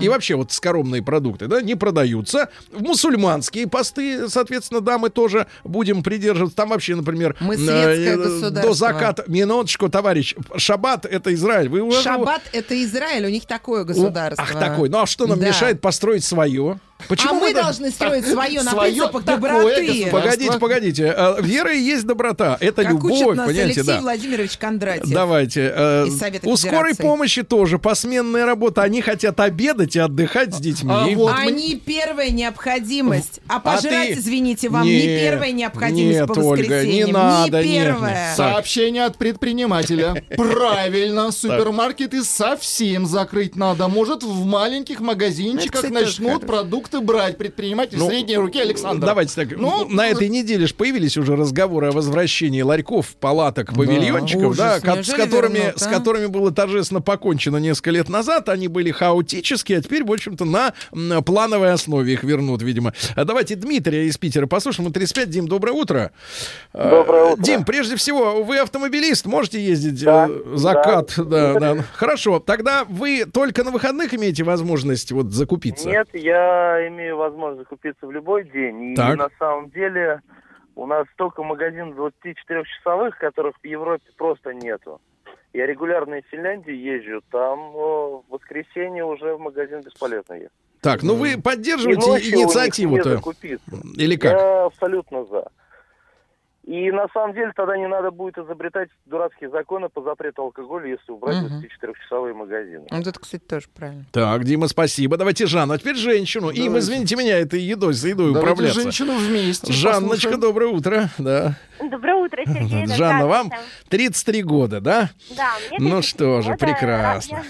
Я, Ну, я работ- работающая, соответственно, мама, и у меня, кроме выходных, в принципе, времени нет на закупку продуктов. И а, более того, хочу сказать, что ну, кто был в выходные в этих больших гипермаркетах, типа Шана, там, в Меге или еще чего-то, ты представляешь, что это, в принципе, ад. Если там закупаться э, конкретно, вы убьете просто, не знаю, половину дня. Поэтому э, ночное время, оно прекрасное для этих дел. И более того, вот э, Ольга возмущается, что там не видят а, люди семей. Да а, света хочу белого не видят, с утра до ночи не сидят. видят, конечно. Во-первых, ночные часы оплачиваются получше, поинтереснее, это выбор людей. А, они согласны на это, потому что просто как бы больше денег. А второй момент это то, что там, вы видели, сколько ночью работает людей? Да там, дай бог, один-два кассира и, может быть, еще пару человек в зале. То есть, в принципе, Мы говорим это не про ночные, мы говорим про воскресенье Тихо ты, полностью. это вы Да, говорите. Все. Так. хотят так же, как Жанна и вы, молодец. проводить время с детьми, Жанна, Жан- а не только мило чирикать. Извините, Ой-ой-ой, конечно. чирик, смотри, Ну, вот на она, бабья, деле. бабья любовь. Ну, Ты на посмотри, самом проснулась. деле. Ага, Вам давай. В конце Пишут. концов, вы поймете, Да. что остальные люди тоже Вам люди. пишут, Ольга. Нет, нет, если вы И Ольгу даже если каждую... они вынуждены работать по ночам и выходные, они делают это не ради Если вы веселья. Ольгу каждую среду в 11 сжигаете, как же она возвращается? Ведьмища. Да. Вам сообщение. Ну. Ольга, Да. тогда, может быть, и всех врачей отпустить на Ага. Врачи, выходные. Ага, это да, да. первая Лётчик, необходимость. Смотрите, А летчик, Тихо ты. не первой. летчик хочет быть с детьми. Летчик. Летчик. Космонавт святое. Моряк, моряк Ребенка хочет не быть, обидит. контейнеровозчик хочет быть с людьми. Боже все мой, вы же все пионерами Тихо. были. Вы же хоть как-то Давайте, за равноправие Тихо, Тихо ты, молчи, Ну молчи, такое? молчи ты, молчи, дьяволица. Давайте Максима из Саранска послушаем. 39. Максим, доброе утро. Максим, Доброе утро. Максимыч, э, в Саранск просочились вот гипермаркеты, вот эти все. Да, трудом, но просочились. С трудом, но э, просочились. Круглосуточный магазин рядом, э, супермаркеты затариваюсь э, с удовольствием вечером или даже поздно вечером. Ну а как вам сама инициатива? Она изменит ситуацию с досугом граждан? Она крепкая? Нет, нет, она не изменит ничего абсолютно. И тут уже прозвучали правильные выражения по поводу там врачей. И если Ольга говорит, что это необходимость, хорошо, я тогда скажу про любую пищевое, пищевое предприятие, которое работает посменно. Тогда давайте подумаем об их работниках тоже. Они пускай не работают в субботу воскресенье, Ольга Дори в понедельник и во вторник не сможет выпить э, кисломолочных напитков, любых молочных продуктов. Так, так, так. Хорошо, которые- хорошо, мужчина. Кстати, Хорошо. давайте побольше о них Ребят, думать. Почему да, бы и нет? ребята, еще раз напомню, что поступило предложение, поступило предложение из Совета Федерации э, по выходным закрывать гипермаркеты, супермаркеты. Но обоснования нет, к сожалению, у известий, ну, в их краткой такой вот этой новостной э, заметочке. Но, тем не менее, мы можем додумать, из, Люди из чем это связано. заняты, отвечаю Э, Ребят, вам, значит, Алексей смотрите, смотрите, э, давайте еще на обед закрывать всю торговлю по будням. Они что, не люди? Даешь Обедать Советский Союз. Обедать класс. будут с 12 до 14. Кстати говоря, в той же Европе даже в будний день, ну, невозможно поесть нормально, начиная, наверное, с полудня Они и до. 5. Они Да. тоже закрыты все. Они говорят, что у нас нет посетителей. Я Нет, посетитель, повар они закрыты. уходит. Пишет Они чё? за- девушка Юля, я работаю 11 часов, 6 дней в неделю. Могу закупаться только в выходные. Что делать? ей? Так, доброе утро, заказываем. пишет женщина красивая. Я категорически против. График плотный, подчас только ночью и в выходные. Единственная возможность купить продукты. Это действительно удобно. Очень Да. люблю за это Москву. Танечка. Давайте Дениса из Все Питера. должны на Танечку Тихо. работать. Денис, доброе утро. Тихо.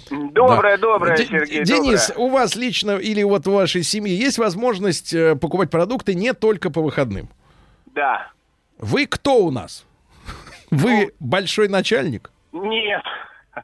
А когда вас отпускают за товарами, за покупками?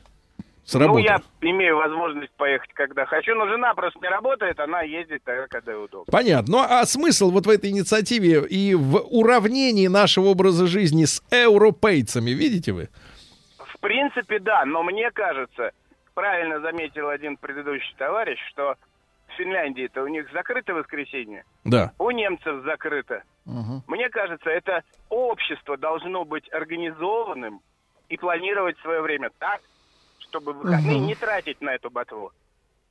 Ну, не, точно. Не тратить-то не тратить, товарищи, С но... детьми время проводить, а не в супермаркете за продуктами. У всех разные режимы работы. Послушайте, И вы с детьми проводите свое время, потому что вы не, живете больше с армянином. А если бы п- плясали под его дудку, вы бы, наверное, и про детей бы семьи за- идут, забыли вы видели, они в этих супермаркетах всей семьей гуляют, как Александр в парке. пишет как вам, в парке Оля, гуляют. вам пишет Александр, да вы, Вампир. да, выстрелите вы в нее, вы же Да. мужчины. Да-да-да, Да попозже выстрелим. Вот так вот, бах-бах. Вот мы можем так сделать. А Ну, из некоторые даже... Нет, а некоторые даже так, бах-бах. Бах! Чувствуете, какая у меня власть тут, Александр? Да, а? столевары хотят быть с детьми. Да-да-да, пишут люди. А, да-да-да. Значит, давайте, ребятушки, ваша, ваша права. позиция, я еще раз напомню, на- жарко у нас сегодня сообщение валится просто один за другим. Э, В России предложили закрывать супермаркеты по выходным, как на Западе. Как на Западе. Э, Ну, бывали на Западе, знаем, что там и есть эта проблема. Вот хотят ее... значит, Алкоголь там еще по воскресеньям не и к нам, продают. дайте ребята, сказать, да что ж. М1, обязательно проголосуйте для статистики. М1 на 055, вы можете закупаться только по выходным. М2 не только.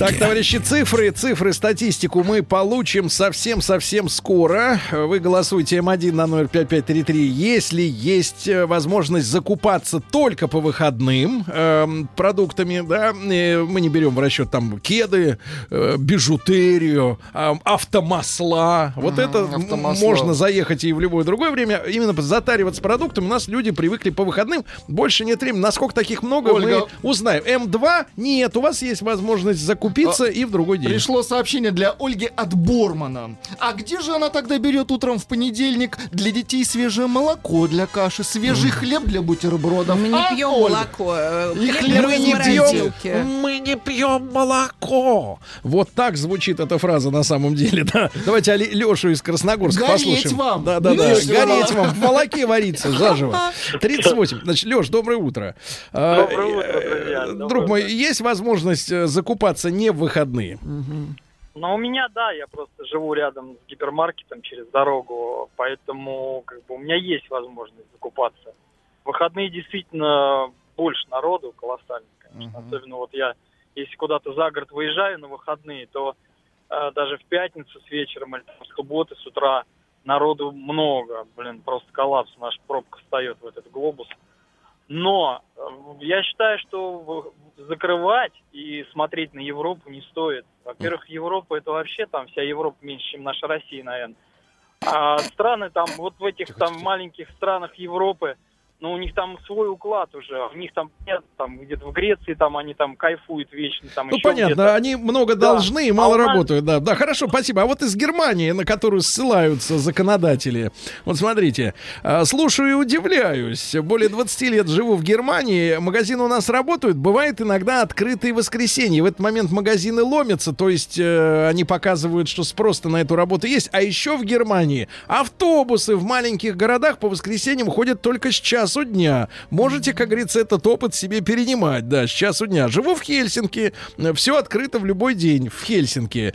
Э, Вот, большие гипермаркеты 24 часа. Э, Значит, э, про Финляндию врете. Вот Миша пишет, видишь, подтянулся. Вот из Аждода ничего не пишут, правда. Ну ладно. Да. Давайте послушаем из Рязани Ивица к нам дозвонилась. Давайте. Давайте, Ивица, доброе утро. Доброе утро, любимый маяк. Да, э, мужчина, ну, при- про- пожалуйста, ваш, э, ваш график жизни Я как построен? Я хочу сказать сугубо свое мнение. Я сам как э, католик, но не прям такой, как, как говорится, окорелый католик, но верующий. Мне кажется, подоплека у Европы немножко другая. Вот э, все прекрасно знаем, какие проблемы в католической церкви и вообще эта ситуация на этом поводу в Европе. Мне кажется, что тут есть, как говорится, подоплека в том, чтобы народ в выходные дни больше, как говорится, находил временно, а если время есть, куда, пожалуйста, к нам в церковь. А, на службу, чтобы ходили на службу вместо, вместо, э, понятно, магазинов. Ну тогда надо и кинотеатры закрыть, они в кино пойдут, и- а не в церковь. Но А, это И рестораны. Я, я еще раз говорю, что это сугубо мое... Ну, понятно, хорошо. Да, это теория. Давайте Станислава из Калининграда послушаем. Вся страна сегодня вот, принимает участие в вопросе. Станислав, доброе утро. Доброе утро. Станислав, вы можете э, закупаться продуктами не в выходные? Э, гораздо труднее, чем выходные, но, в принципе, э, на это можно посмотреть по- по-разному. Ну, была бы другая ситуация в стране, в принципе, экономическая и с работой, э, то можно было бы рассматривать. Но вообще такие инициативщики не устают удивлять. Ну, пусть бы тогда еще и пенсии бы были, как в Германии. Вот было бы совсем замечательно. Тогда можно и по Нет, воскресеньям ну, вы- видите, отдохнуть. некоторым пл- платят там в Германии еще и гитлеровские пенсии, как мы слышим из новостей. Так что вообще во всех, э, м, так сказать, э, разделах с них... Население Европы Да. намного больше России, я просто хотела сказать. Вот человеку. Человек про площадь говорил. Нет. Про площадь. Работник торговли просит Да, э, давайте, слово. Вот давайте. Илью давайте Да-да-да. послушаем из Саратова. Илья, доброе утро. Доброе утро, здравствуйте. Да. Илюша, вы в Э, какой работе- сетке-то да. работаете?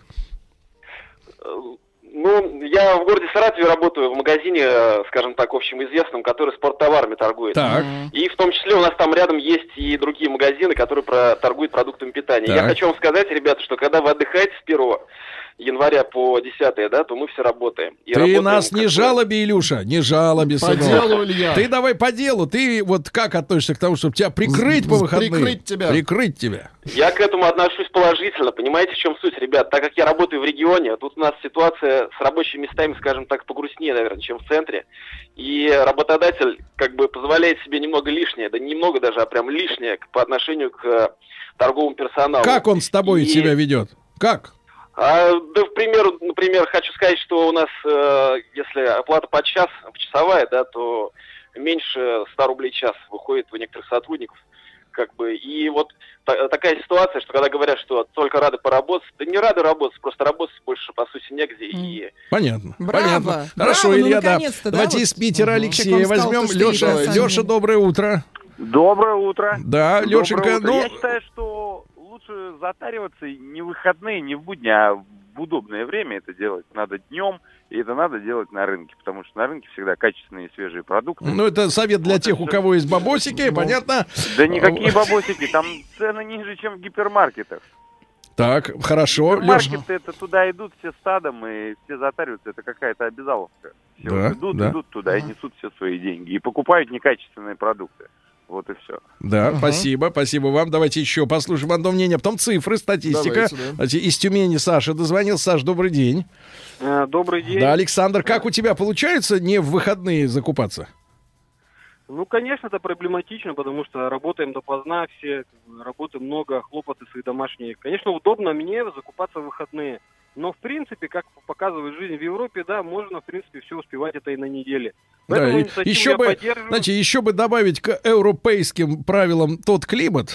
Да-да-да, летний. Да-да-да, да, расслабленный. да, Климат вам- Да, все добавить, и тогда, в общем, перейдем полностью по-европейски заживем. Значит, статистика, ребята, я еще раз напомню, сегодня обсуждали предложение. В Совете Федерации прозвучала мысль, что сделать как на Западе по выходным, чтобы гипер-супермаркеты не работали. А цифры такие. 63% нашей аудитории имеют возможность закупать продукты питания только по выходным. 63 по- больше, против щас. 63% не попрешь. сложно, даже да. с катком, да. Ну, а 37, Не, вот они, можно. а 37 хвостом виляют, ездят вместо работы по магазинам, видно, да. вот. Такие цифры, ребята. Вор должен сидеть в тюрьме, верно? Запомни, Шарапов, наказание без вины не бывает. Живыми вас не брать. Товарищ полицейский. Дорогие друзья, наш, э, наш сериал, радиосериал «Товарищ полицейский», посвященный 300-летию э, полиции э, в нашей с вами стране. Э, мы продолжаем двигаться по календарю дальше. Сегодня у нас э, будет разбор конца 19 века, уже 1890-е годы. Я рад приветствовать в нашей студии Евгению Алексеевну э, Куренкову. Евгения Алексеевна, доброе утро. Доброе утро. Э, Кандидата исторических наук, э, доцента кафедры истории России средних веков и нового времени Московского государственного областного университета. Э, Евгения Алексеевна, спасибо вам большое за то, что нашли для нас время. Спасибо, что пригласили. Да, и мы вот так складывается у нас впечатление, что полиция у нас в стране, по крайней мере, вот в царское время, да, э, ну какой-то вот мне вплоть до февральской революции включительно э, просто вызывает сочувствие, потому что э, и ответственность на них вешали за все, что происходило в, в, Да. так сказать, в Да, подконтрольной так. территории. И они же ассоциировались прежде всего у тех же революционеров или демонстрантов политических с властью. Их первым делом били, убивали, если Да. говорить о феврале, да. В общем, какая-то многострадальная вообще жизнь э, была у полицейских. А чем-то именно конец 19 века отличается. То есть мы э, поговорили уже о реформе, которая произошла после отмены крепостного права, да, вот появились присяжные заседатели, появилась возможность не просто отмазывать, например, террористов, а официально их как бы вот после дискуссии в зале суда э, выставлять э, как бы вроде как, вот Вера Засулич, да, э, вроде как убила человека, но не виновата. Вот так вот и, и отпустили. Вот. э, Конец 19 века чем ознаменовался у нас в плане состояния дел в полиции? Появляется э, много громких и запутанных дел, так и, э, и политических, так и бытовых. И э, вообще конец 19 века — это эпоха модерна, где преступления совершаются не просто вот на бытовой форме. Поругались, там кто-то кого-то зарезал, кого-то убил, и идет следствие. А уже на То такой есть не из психоло- корыстных побуждений, да, а допустим? более такой психологизм преступлений в преступлениях появляется. Надо И не тут- упомянуть, что наркотики ведь имели э, Да. хождение легальное. Да, а, опиум, морфий. Причем а, прода- продавалось достаточно в свободном хождении, в аптеке, как лекарство. Но кто-то использовал во благо, кто-то во вред. И а, сама эпоха модерна м, а, направляла людей на поиск таинственного, увлечение оккультизмом. И Мгм. появляется много уголовных дел, связанных Ну, именно например, с этим. чтобы вызвать дух человека, надо сначала его из этого мира вписать туда, в мир да, духов. естественно. И возникает у адвокатов и присяжных поверенных э, появляется больше нагрузки. И именно на них лежит ответственность, э, что будет с подсудимым, оправдают, смягчат ли приговор, или же подсудимый будет наказан по полной программе.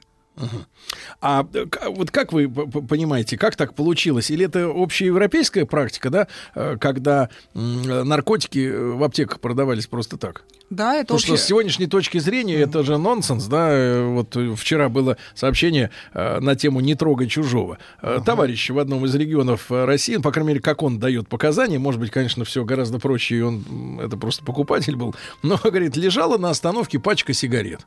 Он как бы взял, ну что, сигарет-то к любому Конечно, пригодятся. они не пропадут. Вот, взял, а там закладочка. Вот, и теперь присел, бесплатные. присел теперь, да-да-да. А Оказалось, не что не сигареты, да-да-да. А до революции получается, что это же не шутки, да, про балтийский чай, когда матросы, э, но это были вот э, иногда смотришь некоторые наши постановки, я, честно говоря, ну вот ознакомившись и продолжая знакомиться с исторической литературой, э, диву даешься, какими гуманными показывают революционеров, особенно из числа матросов Мгм, и да. э, солдат. А На самом деле это же были ребята, которые просто были воз- в возбужденном состоянии. Они пили водку, в которой растворяли, не знаю, кстати, растворяется или нет, или так хлопушками плавает, кокаин. Ага. Вот, этим делом э, заливали глотки и шли потом э, на штыки поднимать Это у адмиралов. них как гематоген был. Да-да, витамины. Ну, вообще, вот такая тенденция употребления опиума, морфия, это общеевропейская тенденция. В той же Англии конец 19-го, начало 20 века. Также опиум был в ходу, э, среди богемы, такой творческой То есть интеллигенции, они элиты. в транс входили. Да, входили в транс, и это было модно. Э, Собирались кружки, вызывали духов. Кстати, вот Ар- э, сэр Артур Конан Дойль тоже э, Сейчас есть такой кружок, этим. соберется не, не духов, а полицию вызывают. Ну, Соседей. да. Да. Вот. А, соответственно, вот мы сегодня поговорим о деле Бартенева, да? Да. А, Понятное дело, что вот историю так, криминальной России дореволюционной мы знаем не очень хорошо. Нам в большинстве своем известны вещи, ну, скажем так, революционные скорее, да, когда Мгм. всех их повыпускали, и, и начался же полная бордельера в стране. Э, Бандиты, грабежи, убийства. Э, Поскольку Да. полицию всю и официально разогнали, и физически многих перебили, то за порядком стало следить некому абсолютно, да. А Мгм. милиция это что? Это э, там студенты, инженеры, работяги те же, у которых нет никакой кл- кл- классификации именно следственной, да, э, Да, профессиональной. не было профессиональных Вот. знаний. А что за товарищ Бартинев? А, Сегодня, сегодня-то мы знаем, что за Это товарищ. художник, А, да. да, да, да. но он мысль такой творческий очень человек, да. Не могу себе представить его в хронике уголовного, уголовной. А, божий человек. А вот этот что за черт? черт, действительно, действительно черт. А, Корнет Александр Михайлович Бартенев. То есть э, офицер. Офицер. Офицер служил э, в лейб-гвардии Гродненского гусарского пол- полка. И достаточно хорошо служил, но так получилось, что познакомился, увлекся театром. Служил в Варшаве. Варшава в то время как раз входила в состав Российской империи, поэтому полк дислоцировался там. И э, в 1889 Чтобы году... она крепче находилась. Да, да, естественно, естественно. И в 89 году, в 1889 его представили ар- актрисе Варшавского театра Марии Весновской. Э, В кассах театра представили, и он сразу ей очень увлекся. И вся вот эта драматическая история произошла, по сути, из-за его увлечением этой актрисой. И То есть ту- было время, когда мужчина а, действительно по-настоящему влюблялся в женщину. Ну, Да. настолько, чтобы вот, вот как бы всю жизнь свою, да, перевернуть. Да, э, вот как раз конец 19 века и э, эпоха мод- модерна подразумевает, что а, страсть, которая поглотила нашего героя, она практически довела его до убийства и чуть не, не до самоубийства, но и в результате э, был предан суду. Потому что а, страсть его была такова, что он несколько раз, э, ревнуя свою пассию, заявлял ей, что если ты будешь принадлежать- кому-то другому, я покончу с собой. Если мне не дадут разрешения на брак с тобой, я покончу с собой. И э, множество было между ними перепалок такого рода. И актриса Мария Весновская всячески пыталась удержать, но в то же время и сама толкала Бартенева на шаг э, убийства и самоубийства. То есть И она двойного самоубийства тоже. блудница, что ли, была? Да, не то слово. Ее по-разному, по-разному характеризуют.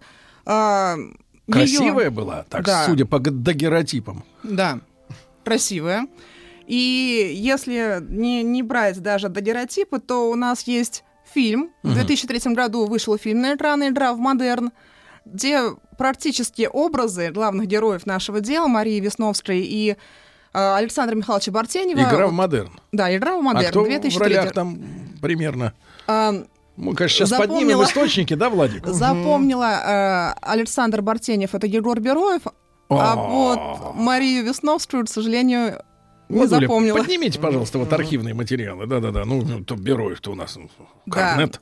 И вот, э, сказать, современ- современные Да, да, персонажи настолько вот влились, э, передали ту эпоху, То которая... есть это реконструкция Да, по, событий. по сути, реконструкция максимально приближена к материалам того уголовного дела, которое мы с вами сейчас обсуждаем. Мгм. И, э, значит, ну, понятное дело, ревнивцев-то и сегодня хватает, да? Да. Но они обычно, правда, приобретают э, вид скорее не вот э, шантажистов, а боксеров домашних.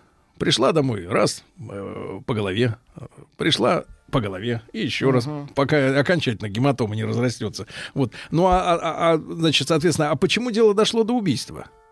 В конце концов. Давайте начнем с предыстории. Давайте, да-да-да, конечно. Э, с, пре- с предыстории. Эм, Мария Весновская, кокетка, легкомысленная женщина, была окружена во время своей, в период, в период своей театральной карьеры множеством поклонников.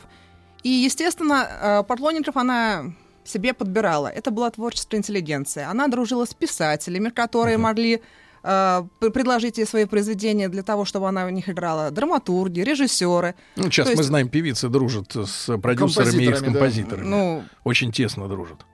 То же самое, только сто лет назад. Ну, чуть, больше, чуть больше ста лет назад. А, А, грубо б- говоря, тот же шоу-бизнес. А коммерческая составляющая здесь присутствовала? То есть она еще и вытягивала из них деньги? Или как актриса она была самодостаточная с точки зрения Как- гонораров? э, С точки зрения гонораров она была самодостаточной, и она была талантливой актрисой. Это подчеркивали на суде. В ходе вот следствия было опрошено около 70 свидетелей с обеих сторон, и все подчеркивали, что она была талантливой актрисой. То есть она много работала, много выступала, и талант ее был заметен критиками, и в газетах часто публиковались лестные отзывы. От э, своих э, поклонников она особо принимала подарки, естественно, не отказывалась, но так, чтобы уж прям вот вытягивать, э, не вытягивала. Наоборот, э, среди ее поклонников был генерал Палицын, директор варшавских театров, э, покровитель властный, денежный, максимально э, обеспечивал ей протекцию и э, помогал тем людям, которые обращались к Марии за помощью. Хотя она сама очень тяготилась с этими просьбами. Но, тем не То есть менее... она такой микро-распутин местный. К тому, к тому за просьбой, а тут Да, царю, Да, а только к царю. симпати- милый, А симпатичный, сколько же да. годков-то было девочке? В районе 30. То есть самое вот, самое вот э, Да, но в это- гриппозное время. Но в это время она уже понимала, что молодость и красота уходят, и хотелось создать... Хотелось любви, создать семью, найти тот... Ну, уже как-то очаг. подбить бабки. Ну, можно и так сказать, Владик, ну, можно не и так надо сказать, но так. все-таки давайте Никогда тебе не мыслить блистать на категориями сцене, того, вре- того времени. Сатра. Я и не собирался. Так. Давайте мыслить категориями того Да. времени. Все-таки она мечтала о чем-то возвышенном. Но среди э, ее поклонников не было такой вот, таких людей, которые бы позвали ее замуж. А Ну, еще раз, можно да. фамилию? Мария Мария Висковская. Ви- Висновс- Висновская. Весновская. Сейчас, товарищи, оценим Весновскую. Так, хорошо, да. Ну, на тот момент, наверное, красивая. О, Сейчас... Ну как, да не, ну что вы, нет, Владик, ну это... Да просто это- это из-за черно-белого цвета, вам так кажется. Из-за черно-белого цвета. Я, знаешь, черты лица угадываю в цвету. Таких лиц, давайте скажем так честно, таких лиц Раз, среди два. актрис сегодня вообще нет. нет, Таких нет. лиц нет. Она, кстати, благородного происхождения, нет? Нет.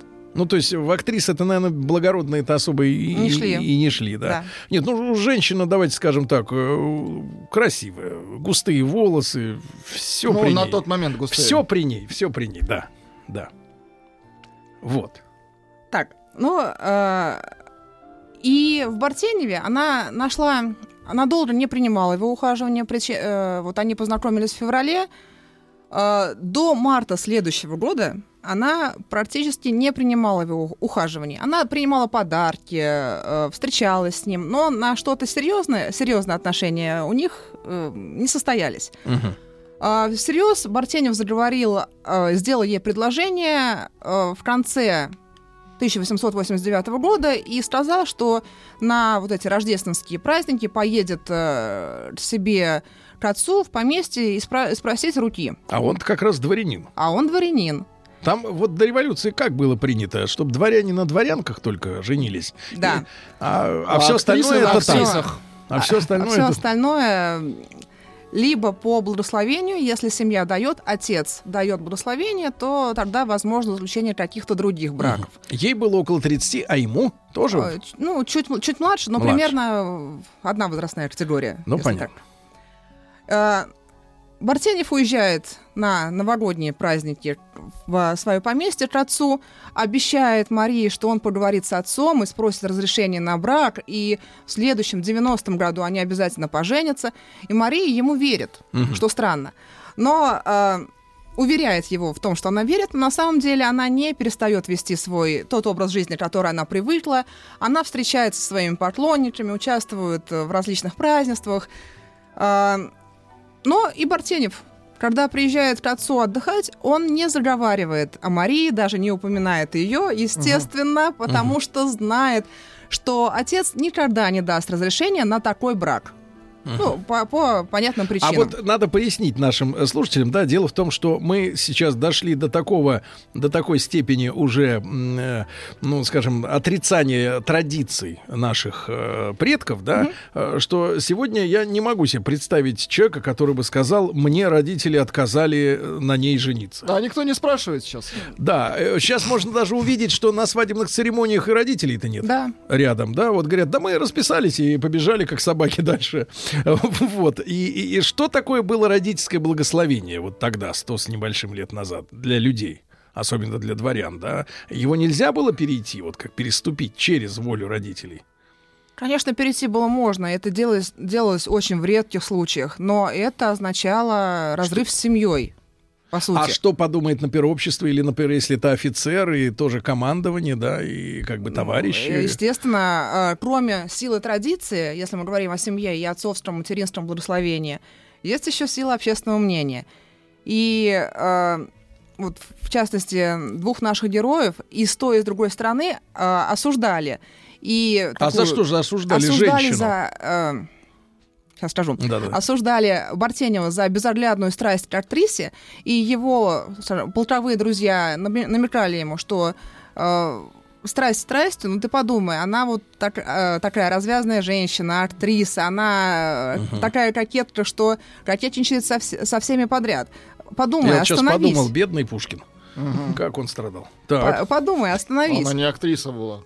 Ну, да, так ты смотри, даже не актриса, просто красивая А всё равно не то, да? Да, да, да. Вот, а, с ее стороны, а, она себя м, чувствовала, то есть и осуждение, которое падало на нее, она а, вроде как получила предложение руки и сердца, она принимала Посетителей? посетителей, А. э, понимала посети- посетителей, принимала Бартенева по ночам, и в А- то же время Так. ее осуждали за это, что он не является ее скажем А. законным супругом. Она допустила его до своего девичьего тела. Да, допустила, и Ай, даже есть в уголовном деле дата. 30-летнего девичьего тела. Вот так вот. Да, даже есть в уголовном деле дата, когда они стали близки, 26 марта.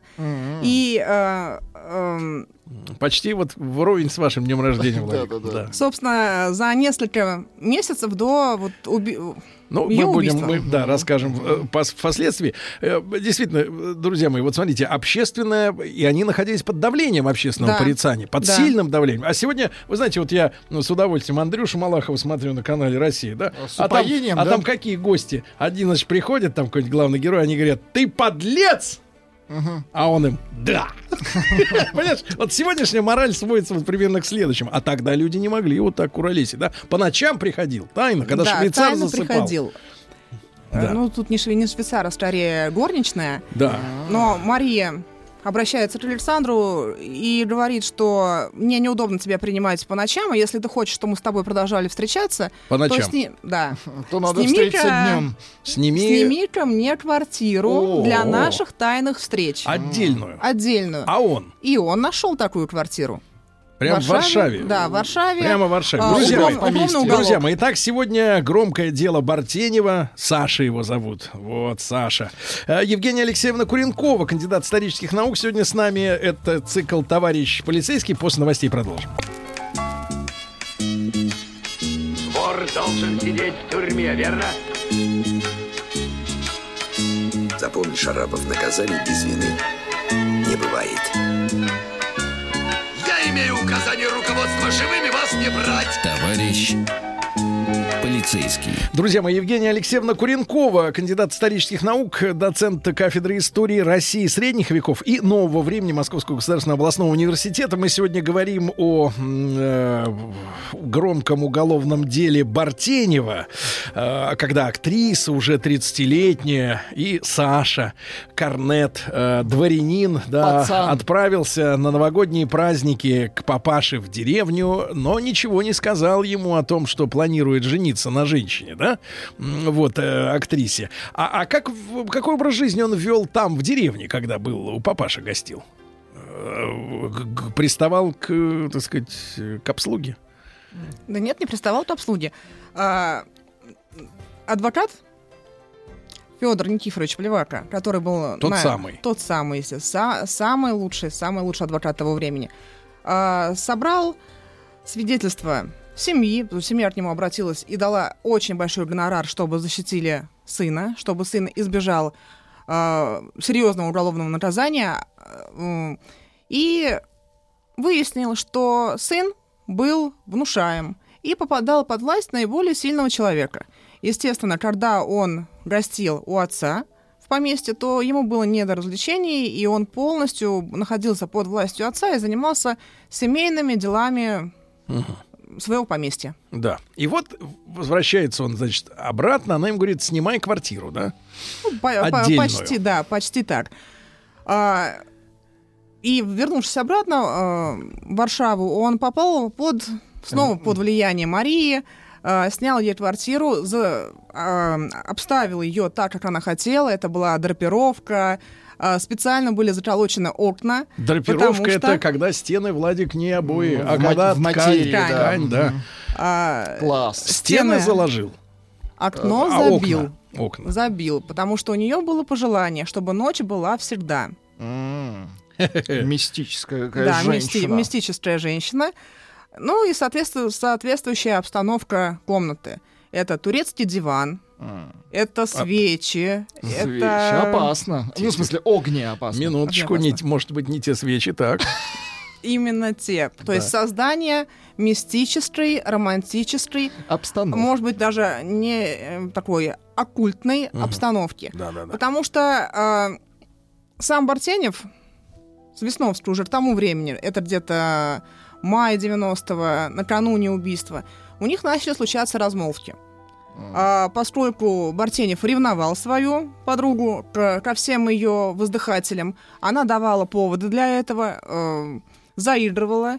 Плюс генерал Палицын, директор театров, который э, оказывал протекцию, защищал ее, продвигал ее на сцене. Плюс э, график работы. Э, Генерал-то знал про Корнета? Да. Про, про него знало все его окружение. А в квартиру она никого другого не водила, только Корнет? В ту тайную? Да, в ту Нет. тайну. Нет, потому что а, просто не было времени. В, в начале июня, в начале июня э, появилась эта квартира, а 19 июня она была убита.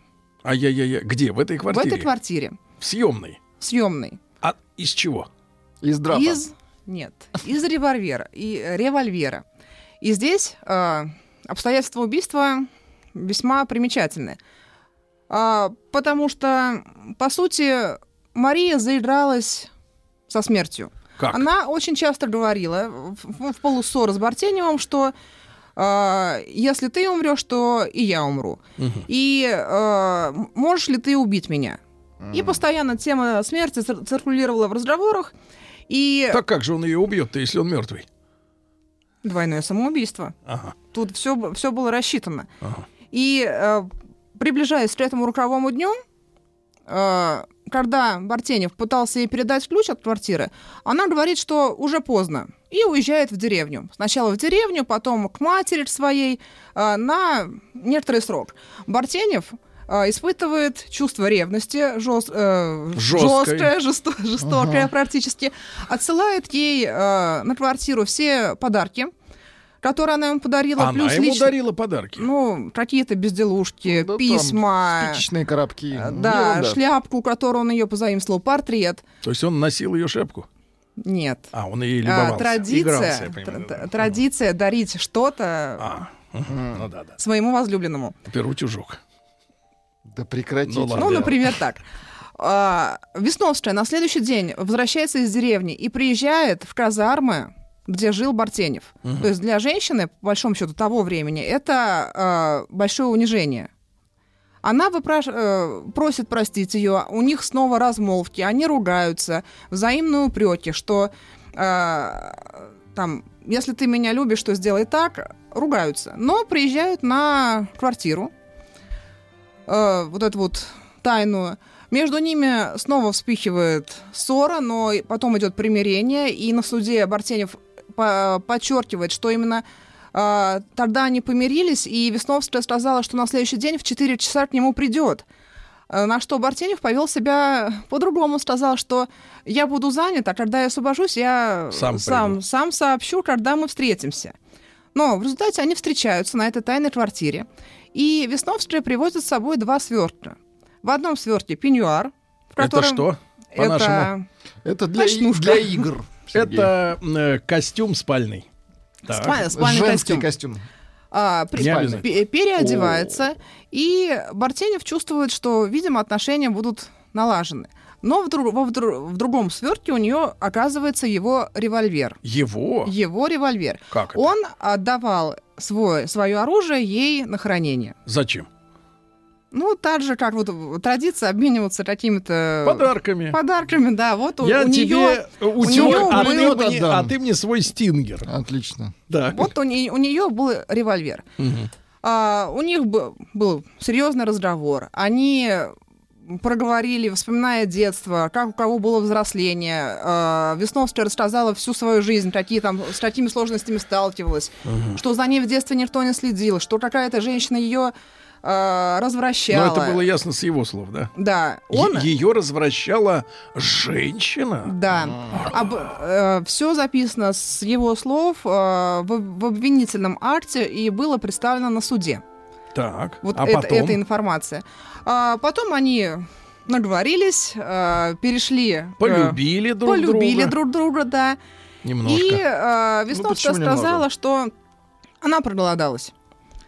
А, Бартенев сходил к дворнику, тот принес э, по заказу еду, они поужинали, и э, Весновская говорит, раз мы с тобой такие неудачники, то не лучше ли будет нам сейчас с тобой завершить жизненный путь, и э, ты убьешь меня, а потом застрелишься сам. Сможешь ли ты это сделать? А, Бартенев соглашается с этим, что он сможет это сделать. А, Они садятся писать посмертные записки. Причем Бартенев написал достаточно быстро, а Весновская мучилась, вставала, э, ходила, думала, переписывала, рвала. И э, у нее осталось только две записки. Они ус- условились, что она выпивает отравленный портер, э, туда сыпет опиум и предлагает выпить этот портер ему. Она выпивает там, полностью бокал и впадает в некое забытье. В дополнение к этому кладет себе на лицо платок, смоченный хлороформом. То есть, по сути, засыпает. Что-то наверняка. Мгм. Да. А, он выпил чуть-чуть, буквально пригубил этого отравленного портера. Ну, не Ну, понравилось. естественно, не, да, да. Не, не подействовало.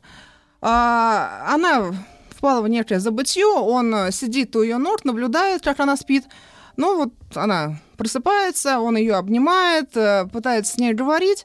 А она ему по-французски говорит, прощай, я люблю тебя, убей же меня. Ну, ее тело содр- содрогается, видимо, идет процесс отравления. А, он держит в ру- в руке пистолет, и как-то так получается, он не помнит как, что он нажимает на курок, и в область сердца происходит выстрел. Но он не помнит, как так вышло. Не помнит, как так вышло. Когда э, прозвучал выстрел, он отшатывается, не понимая, что происходит, берет э, графин с водой, пытается ее оживить, льет эту воду ей на голову, но э, в таком забытии все это происходит, что э, он находится в ступоре. И в ступоре он м, находится некоторое время, идет, возвращается к себе в казармы, заходит к ротмистру, более старшему по званию, а, некоему Лихачеву, и говорит, я убил Маню. И снимает с с себя погоны и кладет ему на стол. А, Было 5 часов утра, 19 июня 1890 года, и с просонья ротмистр не понимает, что же случилось, какая мания. Ночью, утро, непонятно какое время, какая мания. И тогда Бартенев объясняет, э, что он вот убил э, Весновскую. А Лихачев э, вызывает сослуживцев Бартенева, чтобы они побыли с ним, потому что тот находится в полубезумном состоянии, глаз горящий, нервничает, дергается, а сам идет на квартиру, вот эту по, адресу Новгородская, дом 14, квартира 1, э, берет участкового, тогда он назывался околоточный надзиратель, и вместе с дворником скрывает эту картину. Что же они видят? Они видят, что Весновская лежит на диване, и в области сердца э, темно-красное пятно и рана, из которой сочится такая темная жидкость, ну, кровь. А, вещи разбросанные, свечи разбросаны, недоеденные, недопитые вот, э, яства стоят, ужины их. И вот такая картина открывается их взору. И, естественно, вызывают полицию, правильно? Да, выз- вызывают полицию, а, которая уже описывает все вещи, которые, э, которые находятся в квартире, и находит предсмертные записки. Если э, предсмертная записка а, обращена, Бартенева обращена к отцу, и фраза, фразы простые, что вы не хотели моего счастья, тут понятно, то у Весновской не все понятно. Например, а, тексты записок, которые сохранились, они достаточно простые. Генералу Палицыну, приятель мой, благодарю за благородную службу нескольких лет. Посылаю последний привет и прошу выдать все деньги, которые мне следуют из театра за статую 200 рублей, взносы в кассу и пенсию. Прошу, умоляю. Вторая записка. За, за статую, ну, видимо, на могильную. Нет. Нет, А, пока это нет. спектакль «Жив- э, «Живая статуя», которая э, прошла в Варшаве с большим успехом, и Весновская там пользовалась популярностью. И вторая записка. «Человек этот поступит спро- справедливо, убивая меня. Последнее прощание любимой Святой Матери и Александру. Жаль мне жизни и театра. Мать бедная, несчастная. Ее прошу прощения, так как умираю не по собственной воле. Мать, мы еще увидимся там наверху. Чувствую это в последний момент. Не играть любовью. Не по собственной воле. Да, не по собственной воле. А, но это записки, которые лежали в ее, На ее ногах, э, в складках пеньюара. Плюс еще такая деталь. а, а, Когда осматривали тело, нашли в то- также вместе с записками три вишенки. Когда начали выяснять, а откуда же здесь вишня появилась, оказалось, что э, Весновская хотела, э, э, играя со смертью, хотела театрально все обставить, э, и вспомнила, что в детстве ее звали Вишенка, и попросила Бартенева на нее положить несколько вишен. Но есть еще... э, Оригинально. есть Такие, еще разорванные записки. Как раз когда приехала полиция, она все клочки э, вот этих вот э, записочек восстановила, и у нас получилось еще три записки, которые, по сути, обвиняли Бартенева в этом совершенном преступлении. А, Первое. Человек этот угрожал мне своей смертью. Я пришла. Живое не даст мне уйти. Вторая записка. Итак, последний час мой настал. Человек этот не выпустит меня живую. Боже, не оставь меня. Последняя моя мысль – мать и искусство. Смерть это не по моей воле. Вор должен сидеть в тюрьме, верно? Запомни, Шарапов, наказание без вины не бывает. Указание руководства живыми вас не брать. Товарищ полицейский. Друзья мои, так дело Бартенева в нашей студии Евгения Алексеевна Куренкова, кандидат исторических наук. Э, Евгения Алексеевна, э, понятно, что порванные записки э, имели неоднозначный смысл, по крайней мере, не являлись алиби для Корнета, да? А, как же пошло следствие? Мы немножко ограничены во времени, да, но тем не менее, как же пошло следствие? Каким путем? А, Следствие учло во внимание эти- записки, опросило около 70 свидетелей с той и с другой стороны, и обвинение выстраивало как раз именно на содержание этих записок и на показатели родных э, Весновской и ее коллег, которые подчеркивали, что она жизнерадостная особа, она любила жизнь и жила полной жизнью. Говорили с ее врачами. А, Она боялась всякой болезни, и любое недомогание сразу к врачу. Э, Врачи отмечали ее некую, некую истеричность э, в отношении своего здоровья. И, соответственно, э, все в один голос говорят, что она умирать не собиралась. Все слова о смерти — это только игра. Она играла на сцене Офелию, Актриса Дездемону. по жизни, да? Да, актриса по жизни. И вот этот артистический свой театральный образ она перенесла в жизнь и со смертью заигралась. А один, ее, один из ее друзей, с которым она встречалась в 80-х годах, а, приводил тот факт, что и с ним она играла в смерть. Она при нем а, уже пыталась себя отравить и использовала, хлороформ, э, чтобы уснуть. А, на что он пытался ее реанимировать, она ему говорит, ты что думаешь, я собра- собралась здесь умереть? Этого не будет. Я, это только игра. И вот как раз этот свидетель говорит, что а, Мария не хотела умирать, а только провоцировала. И она просто заигралась, спровоцировав а, Корнета. такого корнета покладистого, который полностью попал в ее власть. А, с другой стороны, защита не выступала так уж и против. А, плюс Плевака как адвоката то, что он восстановил психи- психический, психологический портрет обоих героев. И показал, что произнес очень пламенную речь, насыщенную, сделал разбор э, личностных качеств и того и другого, и сказал о том, что Бартенев был спровоцирован на убийство. Да, убийство было умышленным, потому что он э, в сознании нажал на курок, что это не было состояние аффекта, но э, его Весновская спровоцировала. Да, в ее дневниках было написано, что она осуждает его за такое поведение, что он вызывает э, у нее такой интерес к смерти. Но Плевака говорит, что она не дошла до того морального уровня, чтобы выступать судьей Бартеневу, который ее действительно любил. В то время как она с ним играла в любовь. Мгм. Вот так вот. Да. И следствие показало, что у нее были одновременно отношения с другими мужчинами. Да? Параллельные. Да. Ах ты дрянь. А, хорошо. Э, Евгения Алексеевна, а к чему же пришли, к какому выводу пришли присяжные? Да, присяжные были в этом деле? Нет, в этом деле... А, поскольку э, это военный человек, не поэтому было, военный Не суд, было да? суда, суда присяжных. А, на суде был, ну, собственно, судья, а, государственный обвинитель и два присяжных поверенных, э, Плевака и товарищ... э, та- Плевака и Сакс. Вот, и они, собственно, выстраивали эту линию защиты. К чему пришло обвинение? По э, уложению о наказаниях за такой вид преступления, умышленное убийство, а, обвиняемый должен быть приговорен к либо от 12 до 20 годам каторжных работ. Бартенева приговорили к 8 годам, то есть уже наказание смягчилось, каторжных работ. Но император Александр III был настолько впечатлен э, пламенной речью адвоката Плевака, что э, каторжные работы, восьмилетние каторжные работы, были заменены разжалованием в рядовые. Да вы что? Да. То есть вот так завершилось такое вот запутанное именно в психологическом плане дело.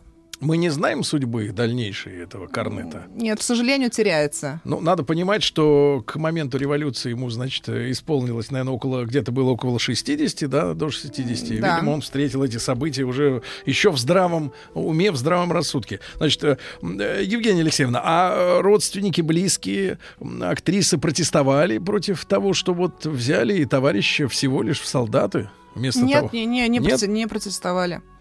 То есть всех устраивал этот приговор, кроме единственного человека, уже покойной актрисы, Марии, да? Да. Вот. А, Евгения Алексеевна, насколько это дело характерно для того времени? Ну, то есть вот э, подобные вещи, э, это прецедент или, или такой из ряда вон выходящий случай? Э, скорее всего, это из ряда вон входящий с- случай, поскольку э, очень много неясностей, э, сложностей именно психологического плана, которые и следствию, и скажем, военному су- суду, и адвокатам э, пришлось разрулить и пока- показать общественности, э, кто и что, какую роль сыграл в этом деле. Сколько времени продолжалось дело? Ну вот сама, сама, сам, сами расследования, да, если там все это в 90-м году произошло, да, то... Два наверное, года. Два года велось Ну, чуть, чуть меньше двух лет. Вот так. Да, друзья мои, благодарю Евгению Алексеевну Кренкову, кандидат исторических наук, доцент кафедры истории России средних веков и нового времени Московского государственного областного университета. Евгения Алексеевна, спасибо огромное. Спасибо Вот большое. нам было интересно, да. Друзья мои, э, если э, не успеваете в прямом эфире на сайте радиомаяк.ру, а также в подкастах, э, в iTunes можете этот наш сериал под названием «Товарищ полицейский», посвященный 300-летию нашей полиции, послушать в любое удобное для вас время. Спасибо.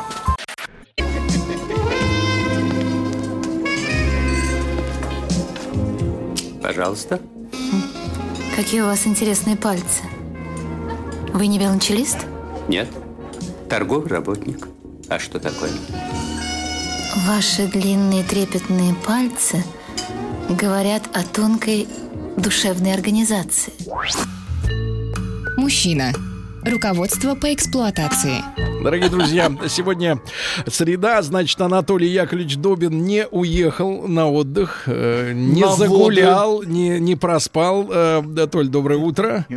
С Анатолием Яковлевичем мы записали, в понедельник мы виделись, записали... э, Игровое видео. Новые серии, да, нашего специального, антиженское специального проекта, да, на Ютьюбе, так и называется, «Женщина руководство по эксплуатации». Можете э, в Чудовищное свободное, название, конечно. в свободное время посмотреть. Ну, мы сексисты, иных названий-то и не приемлем. Ну, Слава богу, не вам решать, А, какое Ну и.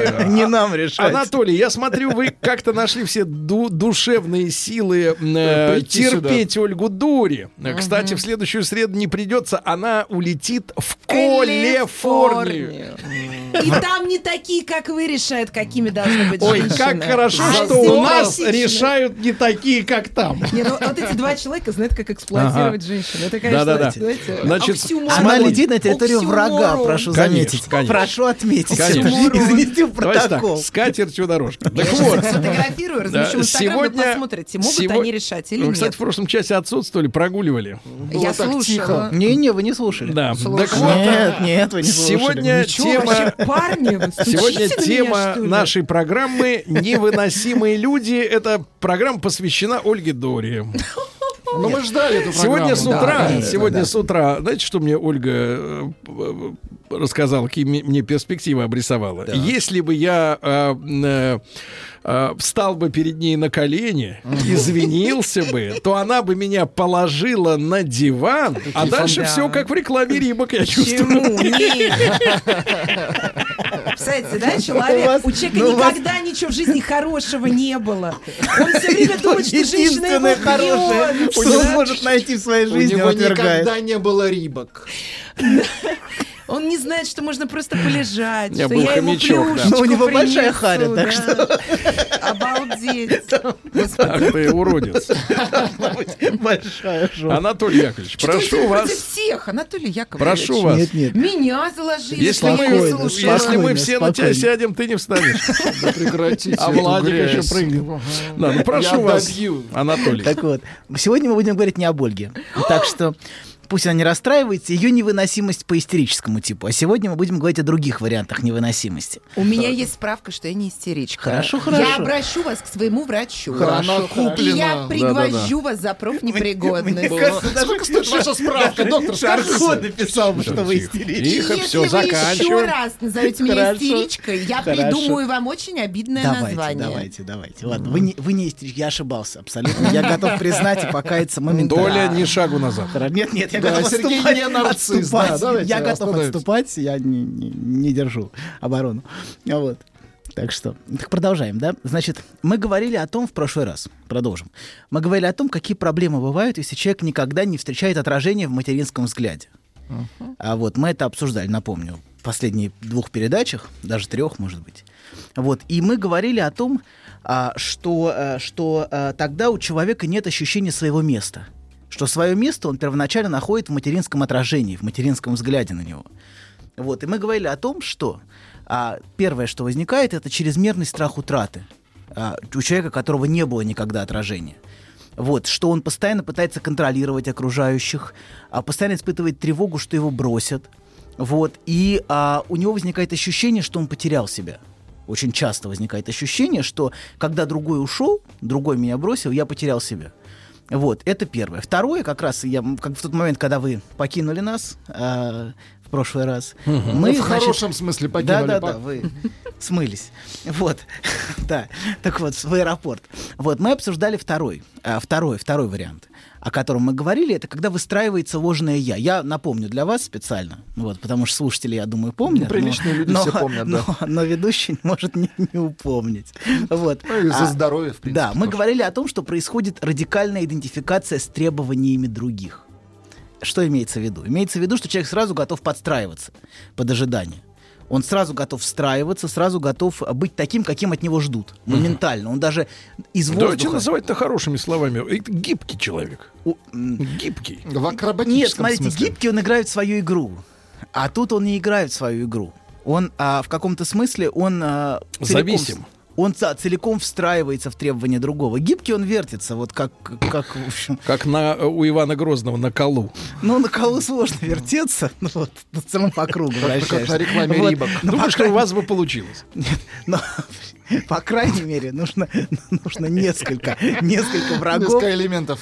Да, чтобы, чтобы между ними постоянно играть. Но, но а тут мы говорим не о том, что человек играет с другим. А потому что игра с другим в, гораздо более сложных вариантах происходит. Тут просто я буду таким, каким вы скажете. Человек ждет приказа. Вот. И он 100 чувствует... дней до приказа. Мгм. Да. И он чувствует, что таков, каков он есть, он невыносим. Что его невозможно терпеть, он отвратителен. Вот. Мы сказали, что он занимает э, позицию отчуждения по отношению к себе. Я буду таким, каким вы скажете. Вот, я подстроюсь под то, что для вас нужно. Вот, сделаю все, что необходимо, только не нужно меня отвергать. Только не бросайте меня. Это такая раболепная позиция по отношению к другому с вопросом, чего изволите. Вот. И, и причем... А тот-то второй кайфует? Э, Вот, вот, тут, вот тут вопрос, что здесь нет никакого эротизма в этой, в этой позиции. Вот мы, мы с вами обсуждали тему мазохизма в, э, в нашей передаче, которую записывали и которую выложим. Так вот, вот здесь нет никакого мазохизма в смысле эротического аспекта. Тут просто подстраивание под другого. Вот. И они чувствуют, что если я буду собой, то меня никто не примет. Такой, как я есть, я невыносим, и у меня нет надежды иметь отношения с другим, если я буду таким, какой я есть. Вот. И, конечно, они не верят, что их мо- могут любить. А, им кажется, что они слишком плохи для этого. Вот при том, что даже если их любят по-настоящему, они все равно в это внутренне не верят. Они убеждены, что они неприемлемы. Вот. Это И- не наш с вами случай, да, доктор? Ну, без сомнения. Ну что? Конечно, нет. А есть какое-то название у такого типа э, вот самоотвержения? Эм, Можем придумать. Доктор, а расскажите, что потом эти люди, когда они все-таки расстраиваются, они кусают еще сильнее в ответ. Ну, смотрите, вы, вы правы, что есть очень много ненависти внутри, подавленной. Есть ощущение, что ты меня... Я как раз сегодня хотел о другом аспекте поговорить, но и здесь он тоже есть. А, а, что человек чувствует огромную злость. Он чувствует, что его не принимают таким, какой он есть, хотя на самом деле он сам вступает в эту игру уже. Ну, то есть, несомненно, в, ранней, в ранней ситуации его не принимали. Он был неприемлем в своем гневе, например. То отражение своего гнева, которое он получал, было «ты ужасен, отвратителен и плох». Ты- то есть твой гнев запрещен. Но а, впоследствии он сам, сам начинает дальше уже в это играть. Ужасно боюсь этих людей, потому что они сначала на все согласны, а потом вы знаете, да, в какой-то момент я это для тебя сделал, я то для тебя. тряпка, да да я тебя ничего не просила, не надо ничего мне делать было, да? Вот обычно ты говоришь, я вообще тебя ничего не просила. Когда уже дошло до дела, да, начинаются. А, да, вы, я думаю, что вы правы, что злости много, но мы говорим скорее о аспекте страдания. Мне, меня нет нету желания. И так слишком много подчеркивается в, в обвинительном ключе, это правда. Под- но есть и аспект очень большого страдания, стоящего за этим, и это тоже правда. И если, если и через обвинение вы не можете помочь людям. Вы можете помочь им только если вы видите их страдания. А, то есть вы думаете, что я страдаю, как истеричка? Что это вы мне не сочувствуете-то? Я не, не Но вы же не, не располагаетесь вот в этом регистре. А, то есть вы, вы, вот гораздо кому-то более здоровы. сочувствуете, а Вы кому-то гораздо нет. более Ольга, мы здоровы. работаем для Ольга. людей, а не для Ольга, вас. Для меня истерия это очень высокофункциональная структура. А, да? То есть вам, в принципе, нормальная И истеричка. это похвала вам. А, а, Вы не Тихо, понимаете, тихо, что это эмоции. очень, очень высокофункциональная структура. Стану и дальше буду стоя вести эфир. По сравнению, по сравнению с тем, кого я описываю, истерия несравнимо более функциональная, Ольга, несравнимо вы более понимаете, что вы можете завести его только в одном направлении, в гроб. Но это не значит, что... м, что... Я с вами останусь. Доктор, для людей, пожалуйста. Хорошо. Для людей работаем. Абсолютно После хорошо. слова людей доктор рассмеялся. Хорошо, продолжаем. Вот, значит, мы говорили о том, что столкнувшись а, с материнским непринятием, вот, а, мы, вот, мы, мы говорим об этом, что эти люди, эти люди подстраиваются всячески и пытаются быть хорошими. Мамочка, посмотри, какой я хороший. Вот. Но за этим, конечно, стоит гнев и ощущение, что фундаментальную часть меня не принимают и не любят. И я заставлю ее принять. И сегодня мы как раз об этом поговорим, о втором аспекте. О тем, кто, столкнувшись с материнским непринятием, наоборот, упорно не подстраивается. Есть такие. Вот сегодня мы поговорим об этих. Мы поговорим не об истерической невыносимости. Оппозиция, что ли? Да. Вот оп- оппозиционеры, да. То есть Мы они, не они будем. против непринятия своей матери. Матерью. Матерью. Родина, мать меня не принимает. Таким. И я заставлю меня принять таким. Да. Да. Если вы хотите в этих аналогиях. Давай. Но я не люблю политические аналогии, они слишком обманчивы. Нет, Вот, они я- просто опасны для вас, доктор. Хорошо, хорошо. Что там обманчивое? Все достаточно ясно. Хорошо. Вот. Если, если представить родину матерью, а оппозиционеры тем, кто требует ее принятия, таким, какой он есть, то вот такая аналогия для вас будет вполне приемлема. А, например, гражданина лояльного это тот, кто абсолютно сразу подстраивается и говорит, что Родина скажет, я хоть под поезд. Вот если мне Родина сказала, я готов сразу все... Что значит э, подстраиваться? Это солидарная позиция. Да, да, вот, это, вот это самое. Это вот первый вариант. А второй вариант, я на зло родине отморожу уши. Вот она мне говорит, что нужно делать что-то, а я вот на зло, значит, буду заниматься самоповреждением, лишь бы, лишь бы на зло. Вот, значит, и мы говорим, что, а, собственно, они часто таким, таким упорным неподстраиванием пытаются внутренне оправдать такое отношение к ним. Вот я такой плохой, посмотрите, вот поэтому меня не любят. То есть он оп- оправдывает материнский объект на самом деле внутренне часто своим таким поведением. Он говорит, что вот посмотрите, какой я, как меня действительно можно любить. То есть Мгм. часто это способ на самом деле оправдать родителя внутренний. Это очень неосознанный и очень глубокий, но способ как бы сохранить родителя хорошим.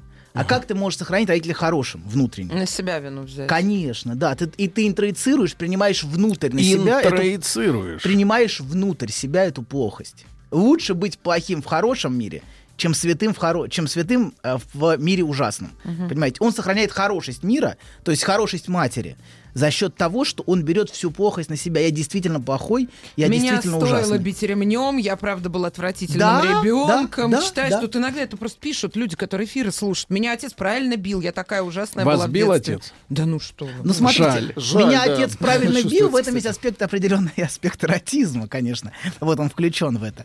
Но мы не будем об этом говорить. Но а, вы правы, что вот это оправдание, оправдание родителя, оправдание внутреннее агрессора, ну, род- родителя, агрессора, это всегда, всегда вот именно такая игра. Я плохой, я достоин такого отношения. И он затем будет другим демонстрировать, что он действительно плох. Вот. Я испорчу тебе жизнь, нам не надо встречаться, я боюсь э, Не тебя настолько. разочаровать. Вот это вот тоже фраза оттуда. Ну, давайте, давайте ск- скажем, что так, для того, чтобы просто, ну да, я, я буду, я ужасен. Я ужасен, я правда ужасен. Но я не думаю, что он боится. Я думаю, что он успо- правда будет портить жизнь. Тут мы говорим о тех, никто говорит вот в эту игру, ты знаешь, я так, я так ужасен. Это все, это все, это все гораздо более тонкая игра и более зрелая. А тут мы говорим о том, что он правда входит в жизнь другого и начинает ее конкретно портить, доказывая, что он правда ужасен и плох. А, Вот например, что он делает? напивается, А. э, или наркоман, или что-то М. еще. Но такое, что он, правда, становится невыносим. Вот сё- сегодня мы об этом и как раз об этом и поговорим. Мы, в- мы, в, мы в подкасте с вами, вот в последнем, не в том, который мы записали в понедельник и еще не выложили, а вот в последнем про вину, где мы говорили. В выложенном. Да, выложенном. Мы говорили о том, что человек может изначально чувствовать себя виноватым, изначально, и уже исходя из этого создавать субъективную причину для вины. То есть, а, если То есть использовать... сначала э, следствие, потом причина. Да, то есть, изна- то есть если- если использовать словарь Фрейда, то преступники из чувства вины. То есть вот теперь, совершив это, я понял, в чем я чувствовал себя виноватым. А, почему я виноват? Я раньше не То есть понимал... это гармонизация, да? вот? Да, гармонизация внутреннего мира и внешнего. То есть, совершив это, я наконец понял, вот оно то самое, почему я, почему это, я был так я был так ужасен. Вот. И мы очень вольно, конечно, использовали Например, преступление. неплательщик алиментов не платит, потому что хочет быть плохим. Но это более сложно. Но это такая игра. Это еще и Конечно, выгодно. вы видите, Бесплатная. вы видите, что в этом Не, есть выгодно. игра. Я плохой мальчик, да, но это не. Ну, такая- хорошо. Вот, да. Так вот, мы говорили о том очень вольно, правда, используя преступление и наказание, но поскольку мы не в кружке литературоведов, вот, э, которые... Да, да, вы Раскольникова значит, обвинили в том, что он чувствовал вину до убийства Да. бабки. Да, ба- бабки. Еще раз скажите слово бабка. Все, успокойся. До убийства бабки он чувствовал вину. Вот. И убив бабку, он, но он убил не только бабку, на секундочку. Там еще два персонажа, но тем не менее. Вот. Он убил, а, значит, а, он чувств, он наконец понял, в чем он виноват. То есть он наконец обрел субъективную причину для вины. Он понял, где, вот она моя вина, вот она тут. И, собственно, он и создал как бы причину, понимаете? Изначально, вы почитайте, там было действительно невыносимое психическое состояние. Состояние, которое терпеть было невозможно. И он создает причину для вины. Вот, мы об этом говорили, если кому-то интересно, может послушать наш подкаст. Вот, а, но а, и совсем уже хорошо ему стало. Когда его наказали, то блаженное состояние, которое он испытывает, будучи на каторге, вот, оно удивительно. Но именно вот в, в- в этом аспекте он, наконец, создал, создал причину для этого. Мгм. Вот. Ну и прежде чем мы э, послушаем новости, новости спорта, подтянулись э, поклонники Ольги Дори. Э, гражданка Слизовская. Она изображена Мгм. на пляже в пальто и с рюкзаком. Олечка, Олечка, дави их, этих неудачников, А, женоненавистников. Я с тобой. Ну почему дави-то сразу? Дави. Ну, что вы, что вы? Дави в хорошем смысле. А, прижимай- вижу. прижимай сильнее к дивану. Я прижимаю к дивану, а потом, ну что? Встанем, встанем, уступим место. Встань.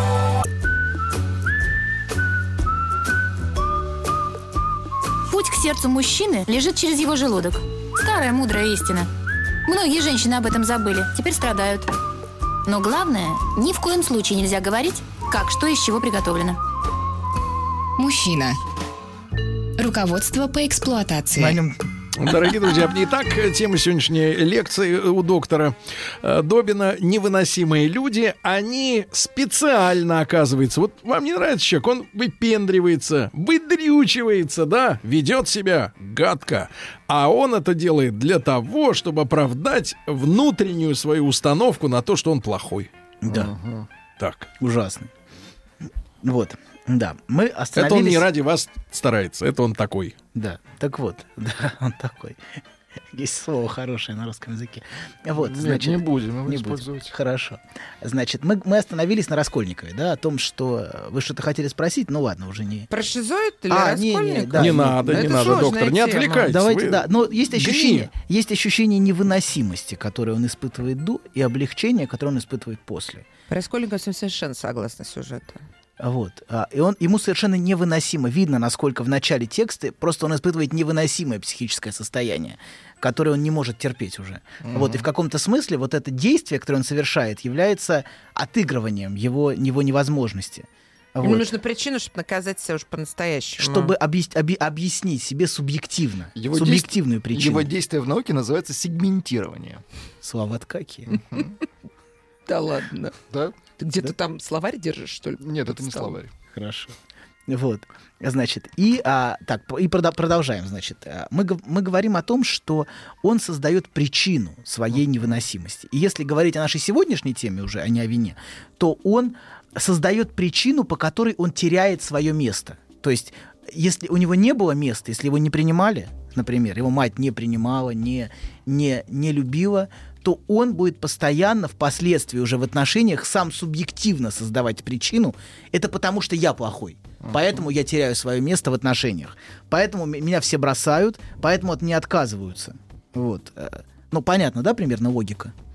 Вот.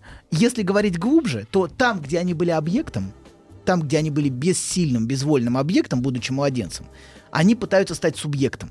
То есть это от моих действий зависит, теряю я место или нет. То есть я по своей вине потерял. А, значимость? Значимость? Какую? Значимость Нет, свое себя. место, свое Да. место, свое место в отношениях своих, своих близких я потерял по своей вине. Ну, Вот. и они все делают так, чтобы эта вина реально была. Они пьют, кричат, там, Да, не приходят домой да, ночевать. да. И им так и говорят, это все по твоей вине, Мгм. понимаете? Фактически это подтверждает... Ваша, да, профессор, дорогого стоит, девяти. Он пытается почувствовать, что там он субъект, а не просто бессильный и безвольный объект, подчиненный чужому желанию. Вот, в нашем, ну, в нашем примере материнскому желанию. Они, правда, становятся невыносимы для окружающих, и они постоянно демонстрируют, как они плохи. Они постоянно это показывают. Он опять напился, он опять создал проблемы. Это то, чего от них все ждут, собственно. И все их, кстати, убеждают, что это твоя вина. Понимаете, да, все им это и транслируют. И фактически это и есть подтверждение их попытки стать субъектом. Да, это я, я контролирую.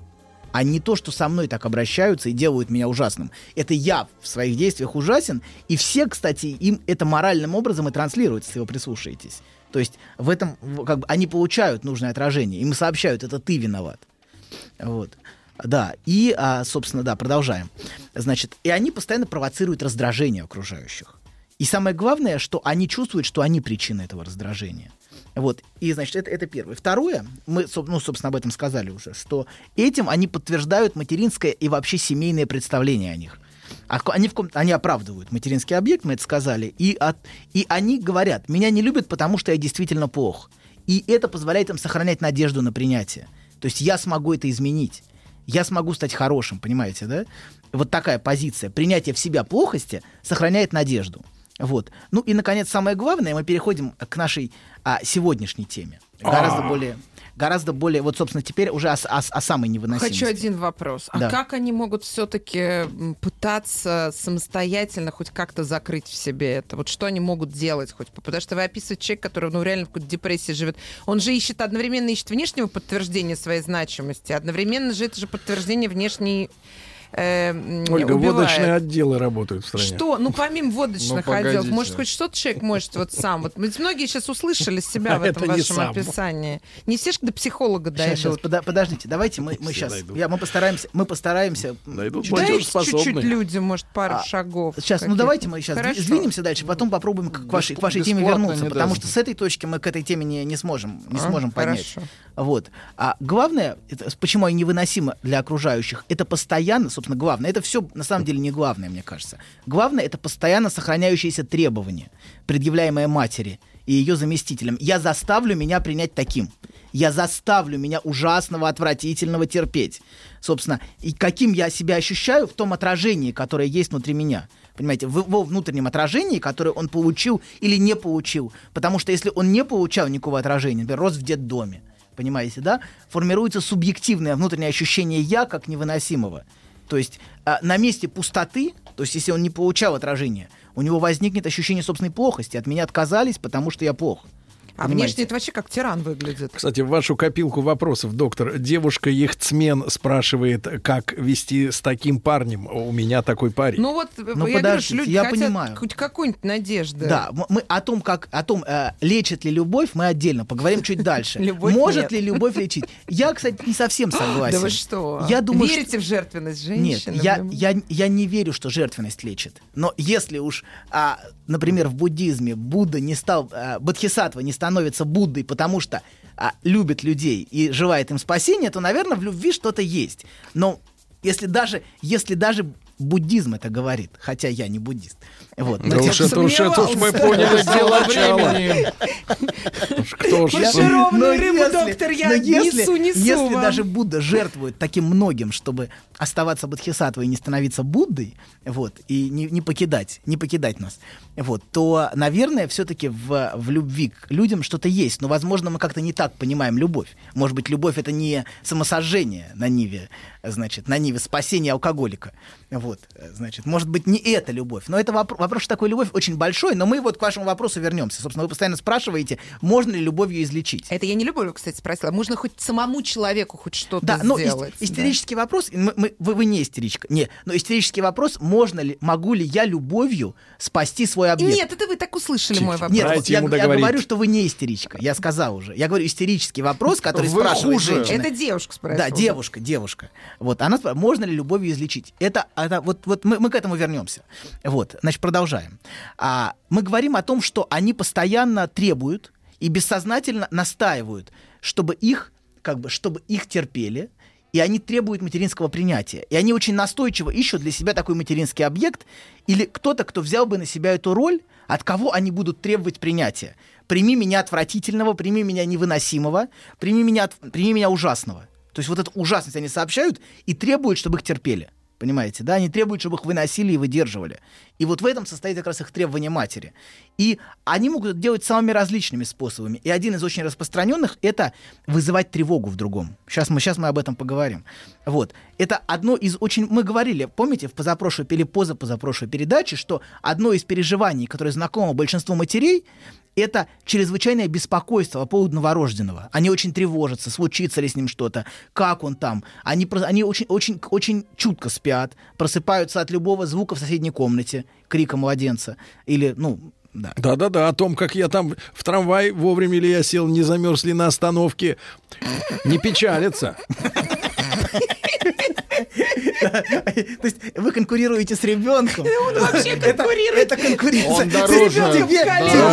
Любой его звук ты готова удовлетворять, а о том, как я там на работе, ну тебе плевать. Ну а почему в таком случае у нас в не стране так много расставаний после рождения детей у людей? Потому что мужчина, который перед этим был центром, он становится номер Но 16. его, е- давайте так, его выкидывают часто из семьи. Ну давайте да. так. Его, его часто действительно, женщина, получив ребенка, а, она остается в этой матрешке, бабушка, мать, Это э, называется дочка. сегрегация. Дочка. Это не из словаря. А, а мужчина выкидывается из семьи. Да, Очень часто происходит. Вот так вот, Или, как или ему начинают доказывать, что он отвратительный. Мыльте. и он спивается. и он спивается потихонечку. И это еще больше подтверждает. Вот посмотри, какой мужик. мужик. Вот, вот они все Какое мужики. Да.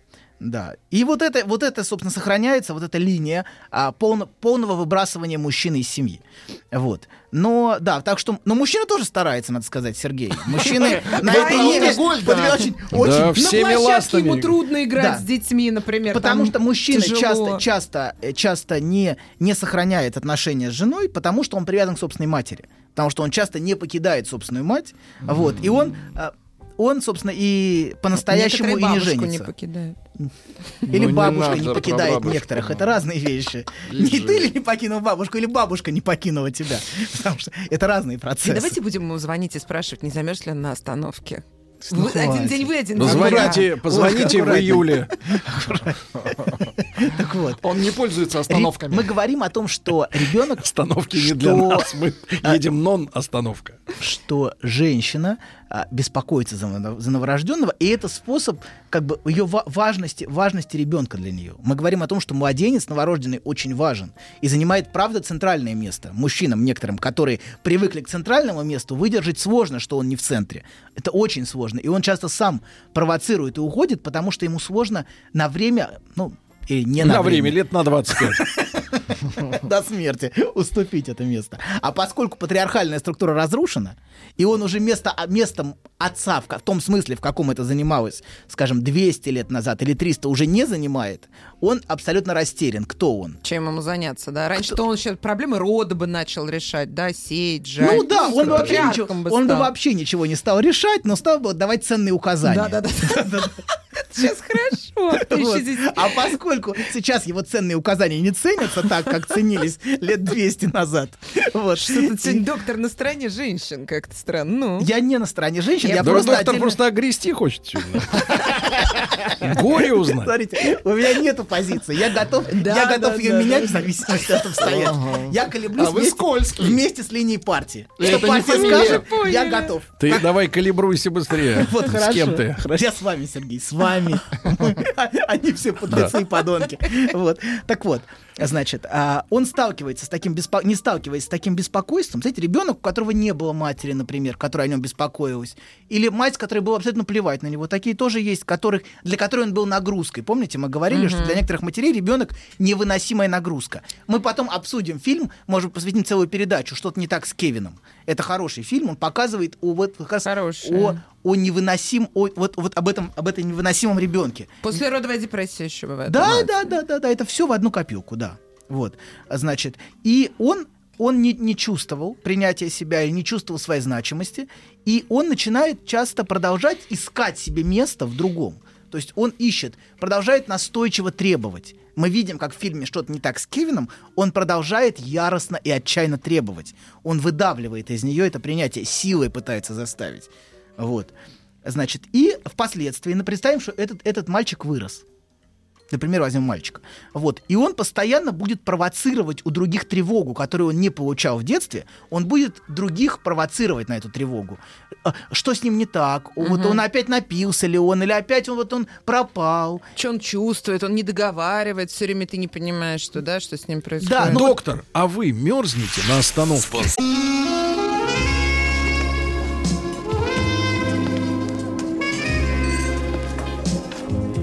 Пожалуйста. Какие у вас интересные пальцы. Вы не велончелист? Нет. Торговый работник. А что такое? Ваши длинные трепетные пальцы говорят о тонкой душевной организации. Мужчина. Руководство по эксплуатации. Ну что же, родили, родились стихи, друзья мои. Э, Не буддист, не виолончелист, просто Александр Добин. Мой Анатолий, номер Анатолий 9. Добин. Анатолий, извините. Сергей, тихо. Анатолий, Доктор, да. вопрос к вам пришел. Доктор, внимание, серьезный вопрос. Доктор, скажите, сколько нам осталось? А кто, кто мы? Может быть, может быть, мы это не совсем Пишет другие мы. мужчина, между прочим. Это Алексей спрашивает. продолжаем. Хотите быть Алексеем Добиным? Сергей, давайте продолжим, а то у нас совсем не хватит времени Конечно. на сегодняшний. Мы говорим о том, что эти люди постоянно провоцируют тревогу. Они ставят себя в экстремальные ситуации, постоянно требуют спасения, набрал кредитов, я не знаю что, а, что-то еще, но постоянно создает геморрой, который требует вовлечения окружающих, при этом он сам субъективно абсолютно спокоен. Ну да, ну грозит мне тюрьма или что-то еще. А все вокруг в истерике бегают, носятся и переживают и пытаются его спасти. Понимаете, они принимают на себя вот эту тревогу, которая ему нужна. Он в каком-то смысле чувствует себя существующим для них. Они все, а он так спокойно, вообще ему фиолетово. Ну да, ну опять напился и чего. А все его спасают, все им занимаются. И, кстати, пока они его спасают все, шансов на действительное изменение не будет. Пока эту тревогу они вносят в себе, пока они беременны этой тревогой вокруг него, все, а, решения не будет. Если они все с ним будут носиться, переживать, а, с ним нянчиться, это, это как раз и будет постоянное отыгрывание этой ситуации. Но в этом помощи ему не будет. Он будет продолжать делать ровно то же самое, что Но он они делает. все тоже любят это дело, да? Мы же знаем. Конечно, доктора, это, они же любят э, нет, в этом спасать. есть в этом есть грандиозность собственная. Всем Ну хорошо, да. пока пациент не помер. Если бы не я, Но он бы умер давно. Но потом у него есть сын, например, его тоже можно спасать, продолжать дальше. Это- Доктор, вам вопрос. Да. От женщины, которая обнимает мужчину в клетчатой рубашке, сама в платье цвета фуксия. Доктор, пожалуйста, помогите. Муж пьет почти каждый день. Обещает исправиться, но не получается у него. Семья на грани развода. Я люблю его, но уже все перебропывало. Уговоры, мольбу, угрозы. Жить и смотреть, как любимый спивается, не могу. Как повлиять? Продолжайте. Продолжать. Продолжайте, вы делаете все абсолютно верно. Абсолютно правильно. И двигайтесь этим ничего. Абсолютно. Я уверен, что все идет как надо. Вы Не переживайте. гений, доктор, Так брось, бросить, может, его в связи с Зачем? вашей теорией. Как можно бросить человека, который нуждается в тебе? Как вам не стыдно? Он нуждается в зрителе алкоголизма? Он нуждается в ней. Он это делает для нее. Да, даже дайте я договорю, потому что у нас осталось три минуты, и мы совершенно не сможем эту тему раскрыть. Вот. Это требование, он требует вот той материнской обеспокоенности, которой у него не было. Они часто ставят себя совершенно в смертельные угрозы, и совершенно в, в- очень опасные ситуации себя ставят, а для того, чтобы эту тревогу добиться. Это лет 8, мне кажется, назад, может быть, больше, может быть, чуть меньше, не знаю. Я был на одной из тех мерзких передач на телеке, вот, а где, а, где вот из человеческих трагедий делают шоу для бабушек.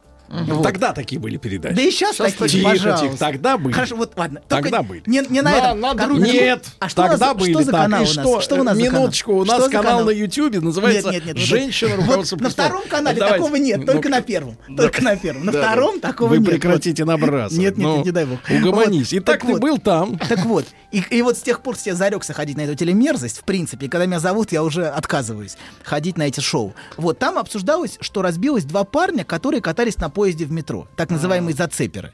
Вот они каждый, каждый год, там сколько-то разбивается из них, они на, на поездах катаются, вот. И туда пригласили, собственно, несколько зацеперов, и там была одна- мать одного из приглашенных. Собственно, сам зацепер, который И катается. мама. И мама так. И мама. И комментарии, все комментарии этой публики были в таких отвратных шоу, в таком морализаторском духе, знаете, посмотри, что с матерью делаешь, подонок. А ведь и люди... Чучело. Чучу, как тебе не стыдно, ты видишь, что ты с матерью родной делаешь. Вот. А, ну, люди очень часто говорят истину, совершенно не понимая и не при... не они не относятся всерьез к тому, что они говорят. Им, им кажется, что они просто вот бросили слово какое-то, а на самом деле они чувствуют это, но не понимают, насколько, насколько верная вещь в этом. Потому что, возвращаясь сейчас к впечатлениям той передачи, тогда я, может быть, так не понимал и не думал, но сейчас я вижу, что его поведение было нацелено именно на нее. Собственно, мать и была адресатом его поведения. Ее тревога, собственно, он и пытался заставить ее переживать за себя. Я не знаю, что там было в детстве. Может быть, она была действительно хорошей матерью. Может быть, сво- я, не- я не берусь. Но просто вот мое субъективное ощущение, абсолютно субъективное, абсолютно... Пытался привлечь к себе Да. внимание. Хоть он, так. Да, он вот в эти чудовищную ситуацию на грани жизни и смерти, где человек катается на сапсане, цепляется к сапсану и катается на нем. Вот. Э, да, я не знаю, жив он или нет, я в этом не уверен, кстати, учитывая то, что я видел. Вот, так вот, а, а он, он постоянно повторяет, вот такие люди постоянно повторяют вновь и вновь требования. Он постоянно в дороге. Да, он, он постоянно заставляет, при этом сам он субъективно абсолютно спокоен. Да не, ну а просто, а что, это нормально. Вот, а все вокруг, все вокруг в панике, в истерике. Ну это помните, как Яралаш был? Мальчик, ты что стоишь в луже? Э, ну, вокруг собралась толпа, мальчик, ты ж промокнешь, у тебя ноги промок, ты заболеешь, ты умрешь, ты... А потом, а вот зачем, прыгает и всех обливает этой водой. Да-да-да, я помню другой Яралаш про бабку, знаете, нагретая, да, у тебя нагретая, помните, он сидит, в пустой вагон заходит, за ним бабка стоит, она над ним стоит и нависает и говорит, уступи, милок. Он значит от нее по всему, у тебя она нагрет. за нее. Вот, да, так что есть и такие. Вот. Да, смотрите, он постоянно требует этого беспокойства и этой тревоги. Но это, эта тревога, очень важно понимать, она не может быть удовлетворена никак. Чем больше чем больше вы удовлетворяете, тем больше вы провоцируете его на это. Потому что любое, такое, любое требование вообще в принципе имеет структуру. Дайте попить, а то, То так есть надо, есть хочется, что поскольку, переночевать негде. Поскольку вы не буддист, да, то вам ближе такая позиция, которую занимает, например, израильское государство к террористам. Те требуют, например, что-то, а они им не дают. Те требуют, они не дают. Нет, наоборот, израильское государство всегда на стороне человека. Нет, подождите. Какого, Давайте- какого человека? всё делают, Мы чтобы- все говорим о каком-то абстрактном израильском государстве. Израильское государство на стороне Вполне- человека. Реально израильское государство вполне ведет переговоры с на террористами. стороне робота. Оно вполне договаривается. Договариваются, Ну и, что среди доктор, закончим хорошим вопросом от человека с, солнечной улыбкой на лице. Доктор, а что делать, если нравятся такие многоточия, как Ольга? Вот Люб- так. любить. Вот так, да. Мы, Анатолий мы продолжим, мы продолжим эту тему в следующий раз. Ч- У человека только телефон в будке есть. Инстаграме пусть не пишет. Анатолий Яковлевич Добин, спасибо большое. Смотрите нас на Ютьюбе. Очередные выпуски. До завтра, товарищи. Еще больше подкастов на радиомаяк.ру.